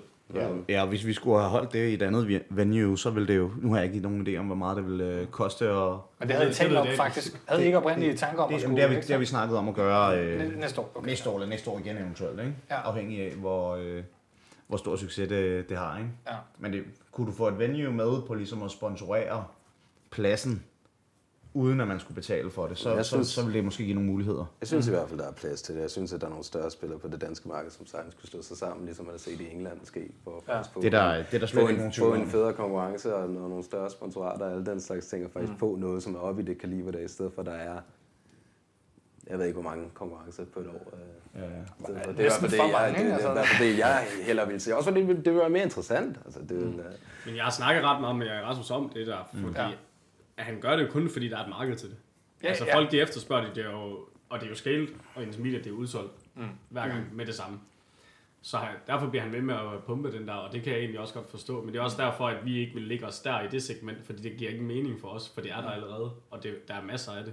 Og han laver en ny konkurrence hele tiden. ja, ja, der er en ny om måneden, Så ikke? derfor, og det handler også om, for os med vores face-off, om at prøve at gøre CrossFit mere servenligt og mere publikumsvenligt. Så det her med øh, korte workouts, livestream, øh, få det sat op, det her face-off, hvor de står mod hinanden, ligesom der spiller over for hinanden og alt sådan noget der. På, på en eller anden måde at tage et eller andet ny drejning på at lave CrossFit mere publikumsvenligt eller mere servenligt. Mm. Og der er det altså trods alt lidt federe, god til at tænke i. der er det trods alt lidt federe at se på dem, der er gode til at lave tingene, end at se på dem, der er knap så gode til at lave tingene. Mm. Men, men man kan sige, løsningsforslaget, der, der begynder at være nogle ting på banen. Vi skal have arrangeret en julefrokost og lave noget datakick, det kan jeg. Ja. Og, og så kan der komme, så kan der komme en løsning på, Ja. så kan der, så kan der komme en løsning på, øh, på hvad hedder det, det her niveauproblem. Det lyder som om, at vi alle sammen tænker, at det, der kan gøres mere, Det handler om, at der er nogen, der skal sætte sig sammen og rent faktisk blive enige om nogle, nogle, øh, et system til Ja, og så kan gør det sindssygt synligt. Altså, du er nødt til at, at, at, at bruge en masse krudt på at promovere, når du først er. Det er nødt ikke noget af det sådan best kept secret, hvordan du faktisk inddeler de der Der skal, ting, man skal opdrage CrossFit-folk. Det skal, ja, det skal du jo. Du skal virkelig push det, ikke? Og det, det også, tror jeg, er noget af det, som, som ligesom hjalp os med at undgå det. jo. Altså, vi, vi skrev så meget ud om, om scale, og hvor meget øh, arbejde de ligesom lægger i det. Det var, det var alt det eksterne, det som folk måske så. Og for at få alle de RX-folk og det der, den slags ting, det, gjorde, jo- det skete jo mere en til en. Personligt kan man sige, det var ikke det, jeg ligesom pushede lige så meget for. Ikke? Og så have den der, øh, sin skabelon eller sin matrix for, hvilke niveauer man ligger i på ens hjemmeside, så den er tydelig, og man sender den ud til folk og sørger for, at de klikker på den og, og prøver at validere det på en eller anden måde. Det gør jo også, at når du har gjort det der, så slipper du for noget arbejde med en masse spørgsmål omkring, hvilken række hører jeg til i. Hvad nu, Ja. hvis jeg kan lave de her antal pull-ups og alt sådan noget? For jeg ved for eksempel, at Rasmus, han, han svarer jo meget på sådan nogle spørgsmål. Jamen, det kommer. Det undgår du ikke, uanset hvor meget du skriver. Ja, ja. ud. Men det er helt Men jeg rigtigt. tror, du, du vil stadigvæk formindske det. Ja, ja. Øh, Rasmus skriver jo for eksempel til os og spørger om, dem her, der er tilmeldt sig den her række, hører de til der? Og så skal vi svare ham på, nej, det gør de ikke, de skal i den anden række, eller et eller andet. Ja. Så der er ret meget arbejde for ham i at sidde og placere folk. Det, det, er jo hans løsningsmodel, som jeg har forstået det jo, efter, efter der ligesom har været noget forroer. Det er blandt andet at begynde at skrive til boksejeren, og simpelthen faktisk have boksejeren eller, eller, eller head coach, eller hvem det nu er. Jeg ved ikke, hvordan man så gør i CrossFit Copenhagen, men det vil jeg så da være over til en anden diskussion. Men altså, at, at, at simpelthen snakke med folk, det er hans løsning, og det er jo måske faktisk en rigtig fin, lavpraktisk løsning. Jeg tænker, det lyder som virkelig meget arbejde. Det er og meget ved arbejde. head coach, hvad niveau folk er. Det er Og så, er så, så, så, og vi kommer også til at stille os i en rolle, hvor vi øh, for eksempel, jeg, der er to, der har tilmeldt sig i intermediate, og Rasmus spørger mig, er de intermediate, så siger jeg, nej, de er RX. Og så skriver de til mig, hallo, vi er lige intermediate, hvorfor har du sagt, vi er RX? Så siger jeg, fordi det er min, det, det, det, det er min vurdering af jer. Jeg skulle lige til at Altså, sige, så det skaber ligesom også noget, og den det rolle kunne vil hurtigt vi nemlig ikke skabe noget splid Ja. mellem boksen imellem, fordi ah, det, jeg mener det her, jamen, jeg mener det her. Præcis. Altså sådan, Ja, man kan Så sige, vi er ude det der med, det er en subjektiv vurdering igen, ikke? Og det er en subjektiv vurdering. Men, men man har tvunget boksejerne til ligesom at tage, tage, Ja. tage et ansvar, som får- de måske ikke jo, men så er det dem, om. der hænger på den, ikke? Så er det dem, der får lorten, ikke? Altså sådan, Men, men man kan sige, at han har det mindste gjort noget, det synes jeg er værd at, at, at anerkende, og det han bliver ved med at sidde og bruge arbejde på det. Men han, vi kunne, får, han kunne meget nemt, i hvert fald vil jeg mene, kopiere øh, den der øh, matrix, du havde, den var faktisk ret god. Jeg kan Ja. ja. huske den. Og så sige, så tager vi udgangspunkt i den, som udgangspunkt på, på de her rækker her. Jeg har faktisk en, et sidste spørgsmål, som, øh, som jeg, vi ikke har taget endnu mm. øh, i den her debat, og den synes jeg er lidt interessant, fordi jeg står sådan lidt ved en skillevej i min karriere med CrossFit, hvor meget øh, energi vil jeg stadig lægge i det. Mm. Og, og jeg er ikke lige så god øh, lige nu, som jeg var for, Falder du i før min skade. Ikke? Altså, Er det det der også? det er det. Hvornår, øh, altså, hvad så hvis jeg har været øh, fire gange team regionals atlet, og jeg var meget dygtig jo for et år siden, før jeg sprang min akillescene, men nu øh, der er dampen lidt gået af ballonen, og, og jeg vil bare gerne øh, hygge mig. Kan jeg så godt stille op i en intermediate konkurrence, og så tilfældigvis, fordi jeg stadigvæk er dygtig nok på de fleste parametre, men jeg har ikke den der gode 2K øh, løbetid eller rotid længere. Er jeg så intermediate atlet, ikke? Altså den synes jeg fandme er svær, mm. ikke? når man er pensioneret atlet. Men Har du sådan en uh, matrix der, som vi snakkede om, så må det jo være din, uh, din her og nu præstation, der gælder, mm. og må det være irrelevant, hvad du har øh, kun engang. Ja. Ja, så der vil den være god, den her løsning. Det er derfor, du Jeg er, du, er nødt til, at- du er nødt til at have en eller anden forsøg på noget objektivt, jo, fordi at, eller også så fungerer det ikke. Ah, Men der. det er også det samme med, at han altså, var en uh, qualifier. Det er ligegyldigt, hvor mange gange du har været til regionals. Hvis du har holdt pause det, det sidste år, jamen, så klarer du dig, som, som du klarer dig, og Præcis. så passer du ind i den række, som du passer ind i. men, men altså, hvad hedder det, man kunne jo godt, altså Matrix kunne komme ud fra data. Hvis nu Rasmus har data på folk, og I har data for jeres konkurrencer, og du har data for jeres, så kunne man jo altså lave det data, og bruge ideen fra dit Matrix, og lave et Matrix og sige, øh, altså man, man, man kunne jo melde ud og sige, her er, øh, hvad hedder det, hvis man har fået RX og Norse og øh, Daniel Capitis øh, Matrix fra, fra Watchdog, og, og så kunne man jo sige, det er det Matrix, vi bør bruge, og så kunne man jo håbe, at det er det, folk ender med at bruge. Mm. Altså det er jo ligesom at sige, øh, altså Castro, han programmerede på et tidspunkt nogle skierks til en konkurrence i Games, og lige pludselig så er der bare skierks alle fucking steder. Ikke? Ja, altså, sammen det er jo bare at prøve. skaber præs- præcedens. Ja, men det er jo bare at prøve at er ikke skabe... øh, pænt på det længere. Ah, nej. alle, alle box har det, der er ikke nogen, der bruger det. Det, Det, og samtidig øh, husk præmissen, ikke? Fordi at, altså, i, især i en scaled-række vil folks tidligere sportshistorik, eller skal sige, deres, deres training age, og det, det, de har gjort før, den vil jo præge meget mere den spredning, end den gør højere op i rækken. Mm. Jeg vil sige, hvad folk har gjort tidligere, bliver ligesom udlignet en lille smule. Selvfølgelig er det, altså hvis du har øh, lavet atletik, langdistance, et eller andet, du ved, så er det klart, at du er stadig bedre til endurance ting, men du har trods alt løftet mange af de der ting på vej mod at blive det vi så kalder en RX-atlet, hvor i en scale og på vej op til en intermediate, så har du stadig det her altså meget stor spredning. Altså, hvis du er semistærk, så er du meget stærkere end den person, der er per definition svag, og hvis du er udholdende, så er du meget mere udholdende end den anden. Så, så det giver især en scale-gruppe, altså de udfordringer endnu mere. Derfor er programmering ligesom ens løsning, tror jeg, i den kontekst. Ja, altså programmeringen skal passe til matrixen også et eller andet sted. Ja, og, og gøre den, hvad skal man sige, kompleks nok, så at du ikke lader lad, lad folks enkelte ting komme, komme for meget frem. Ja, ja. Vil I, øh, nu begynder vi at være stille og roligt mod, øh, mod enden. Mm. Jesper og Torbjørn, vil I, øh, er der noget andet om øh, det næste Nords Facer vil fortælle? Er der andre vanvittige ting, I har, I har overvejet? Bare lige, øh, nu hørte vi lidt om det. Det sker igen, det siger I. Det kommer formodentlig til at ske igen. Ja. Og det bliver måske to mænd, to kvinder? Det vil være det oplagte øh, i hvert fald at gøre nu her. Okay. Vi kan godt lide at holde fast i det her med, øh, med teams. Ja. Så ændre det til games-formatet, uanset om, øh, om vi skal ud til Scale, Intermediate, RX, Elite, hvilken øh, række det nu er, så er det sjovt for alle at kunne, kunne dyste på de samme vilkår, som man gør til games og kommer til at se til games. Vi skal i hvert fald lige øh, kigge øh, markedet lidt igennem, fordi der er mange ting, der har ændret sig. Og, og øh, folk render jo til de her sanctions events til højre og venstre, og de kommer hele tiden. Mm.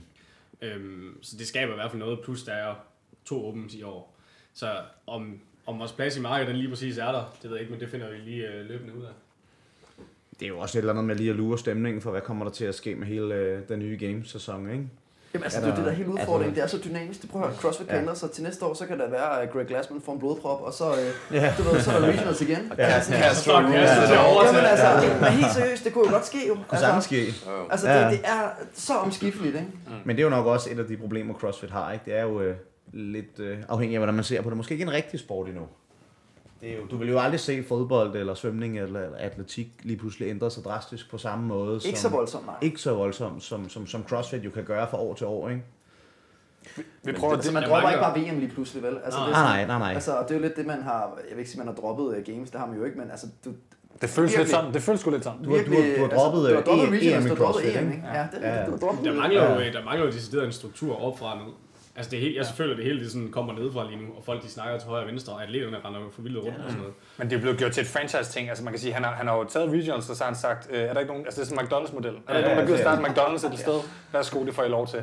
Og det bliver jo spændende at se, hvor, hvor den lander, men det er jo, altså for os for eksempel, det er jo også til lytterne lidt. Altså vi står lige pludselig med, vi har snakket om det, før havde vi en, to regionals at dække, hvor der var danskere, og så kunne vi dække lidt det andet overordnet. Mm. Nu har vi jo fandme regionals til højre, eller hvad hedder det, sanctions til højre og venstre, som vi skal dække. Hvordan finder vi sådan øh, manpower Altså, til vi, at har virkelig det? svært ved at finde den her, det her kompromis med, hvor, Ja. hvor, altså vi kan jo ikke dække hver og en, så, så det har vi ikke gjort indtil Vi bliver ikke livestreamet alle sammen. Øh, altså, nej, det er sådan, og- Nej, det vil også være, det vil også være kedeligt med 20 podcasts om 20 forskellige CrossFit-stævner, ikke? Præcis, Udelukkende om så, dem. så vi er jo sådan lidt nu, okay, det kan være, at vi laver en status, øh, og det er jo måske lige en service til lytterne, en status en gang hver anden, tredje måned, lige en update på, hvil, hvilke danskere har været hvor, og hvordan er det gået, og hvem er de store atleter, der har kvalet til games, for eksempel. Ikke? Ja. Og så må man jo gøre det på den måde en gang hver tredje måned, Ja, ja, er en opdatering.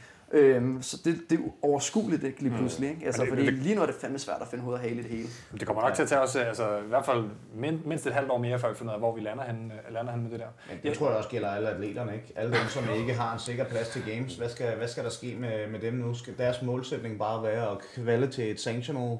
Skal deres øh, mål være 100% open og se om øh, en øh, forholdsvis ny crosser måske kan slå øh, Frederikke Fransen og, og Julie eksempelvis og få en plads derigennem ud af det blå, ikke? Men ja, altså i forhold til alle konkurrencer, om det så er i enkelte bokse og så tror jeg også, man skal passe på med at, ligesom at, at kigge for meget den vej, eller så forvirre eller inspirere alt for meget, fordi at, og have lidt integritet med, hvad det selv er, man laver, ikke? Mm. Altså fordi at, jeg håber i hvert fald, inden man afholder en konkurrence, man ikke bare laver den for at lave en konkurrence. Du ved, at man har en eller anden idé med det, noget mere, man vil vise af sin egen principper, sin egen træningsting. Især som en enkelt boks, det er jo noget af det, du har mulighed for lige pludselig at showcase i den kontekst. Hvad er alle dine træningsprincipper? Hvordan bygger du alt det her op? Det er jo for helvede mange år siden, de fleste bokser ligesom kigger mod .coms programmering og bare kørt det. Mm. Du ikke? Så vi er allerede meget langt væk fra det. Så når du holder en konkurrence, du har en eller anden, vil sige, det er ikke for, det skal blive for dybt, men altså en eller anden form for ethos med den. Altså hvad er det faktisk, du, du, du gerne vil, ikke? Øh, og så ligesom holde fast i det, og få det til at manifestere sig, og ikke lade sig forvirre alt for meget om, hvor er regionals, hvor er games, hvordan ser det her ud? For det er alligevel egentlig ikke det, vi taler om. Nej. I hvert fald, i hvert fald, ikke, for, i hvert fald ikke for det segment af RX-segmentet, dem der primært kommer til, kommer til konkurrencer. Men jeg synes, det er interessant nok at se altså, konkurrencer som et showcase for en, for en boks på den måde. Ja, det kan man også sige for jer, at det i høj grad har været... Altså nu tænker I også jer selv som mere end bare en boks. Altså, som Ja, jeg har hørt jer tvivl. snakke om Ja, det. Men, men, men ideen med at, ligesom at showcase Norse som koncept for en masse mennesker på den måde. Jeg tænker, der er mange mennesker, der var ude i Norse for første gang til Norse Face Off. Og ligesom så det ske, ikke? og Ja, så altså- det online og, og så videre. Vi får jo medlemmer ind den vej igennem, vi får masser af omtale, vi får vist boksen frem på livestream og alt det her, og vores ambitionsniveau bliver ligesom vist frem, og man kommer jo igennem nogle kanaler med jer, eller Ja. og så videre, hvor man ligesom får lov til at sige nogle ord. Ja, ja. Ja, apropos i forhold til, hvor Norges Face-Off var henne. Øh, laver du en ny konkurrence på et tidspunkt, Daniel, eller hvad? hvad? Kommer du i CrossFit-verdenen igen? Ja, Du er jo sådan lidt alumni for crossfit Jo, jo, jo. Der er en af, en, en af the OG's, der går og lurer ja. Ja. i krogene der.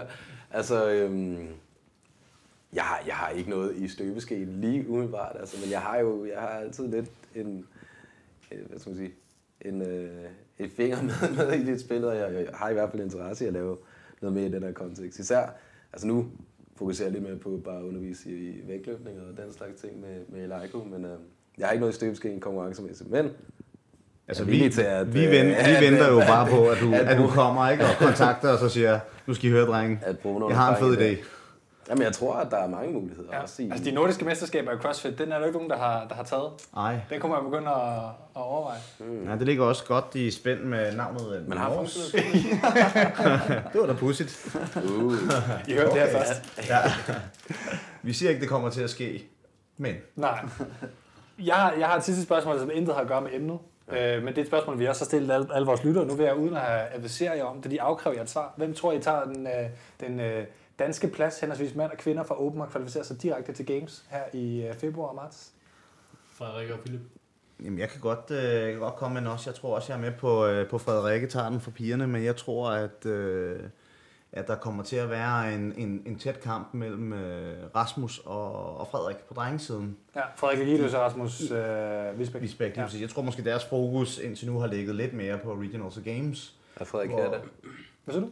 Er den her i Danmark der, eller hvad? Ja, det er ligegyldigt, han er jo dansker. Ja, okay. Ja, det, det det er kører efter passport, så vidt vi Ja, ved. præcis. Det er faktisk ikke blevet officielt confirmed endnu, men alle vores kilder har, Ja, har fortalt ja. os, altså fra HQ, at det, Ja, ja, Præcis. så det kører på statsborgerskab. Og de er ved at finde ud af, hvad gør man med dobbelt statsborgerskab. ja, klart. Ja. Men det kommer meget an på uh, setupet til Open, fordi Ja. ja. som, altså, Philip var jo en god Open atlet, og klarede sig øh, virkelig godt i Open sidste år, og Frederik klarede sig rigtig godt til Regionals for eksempel.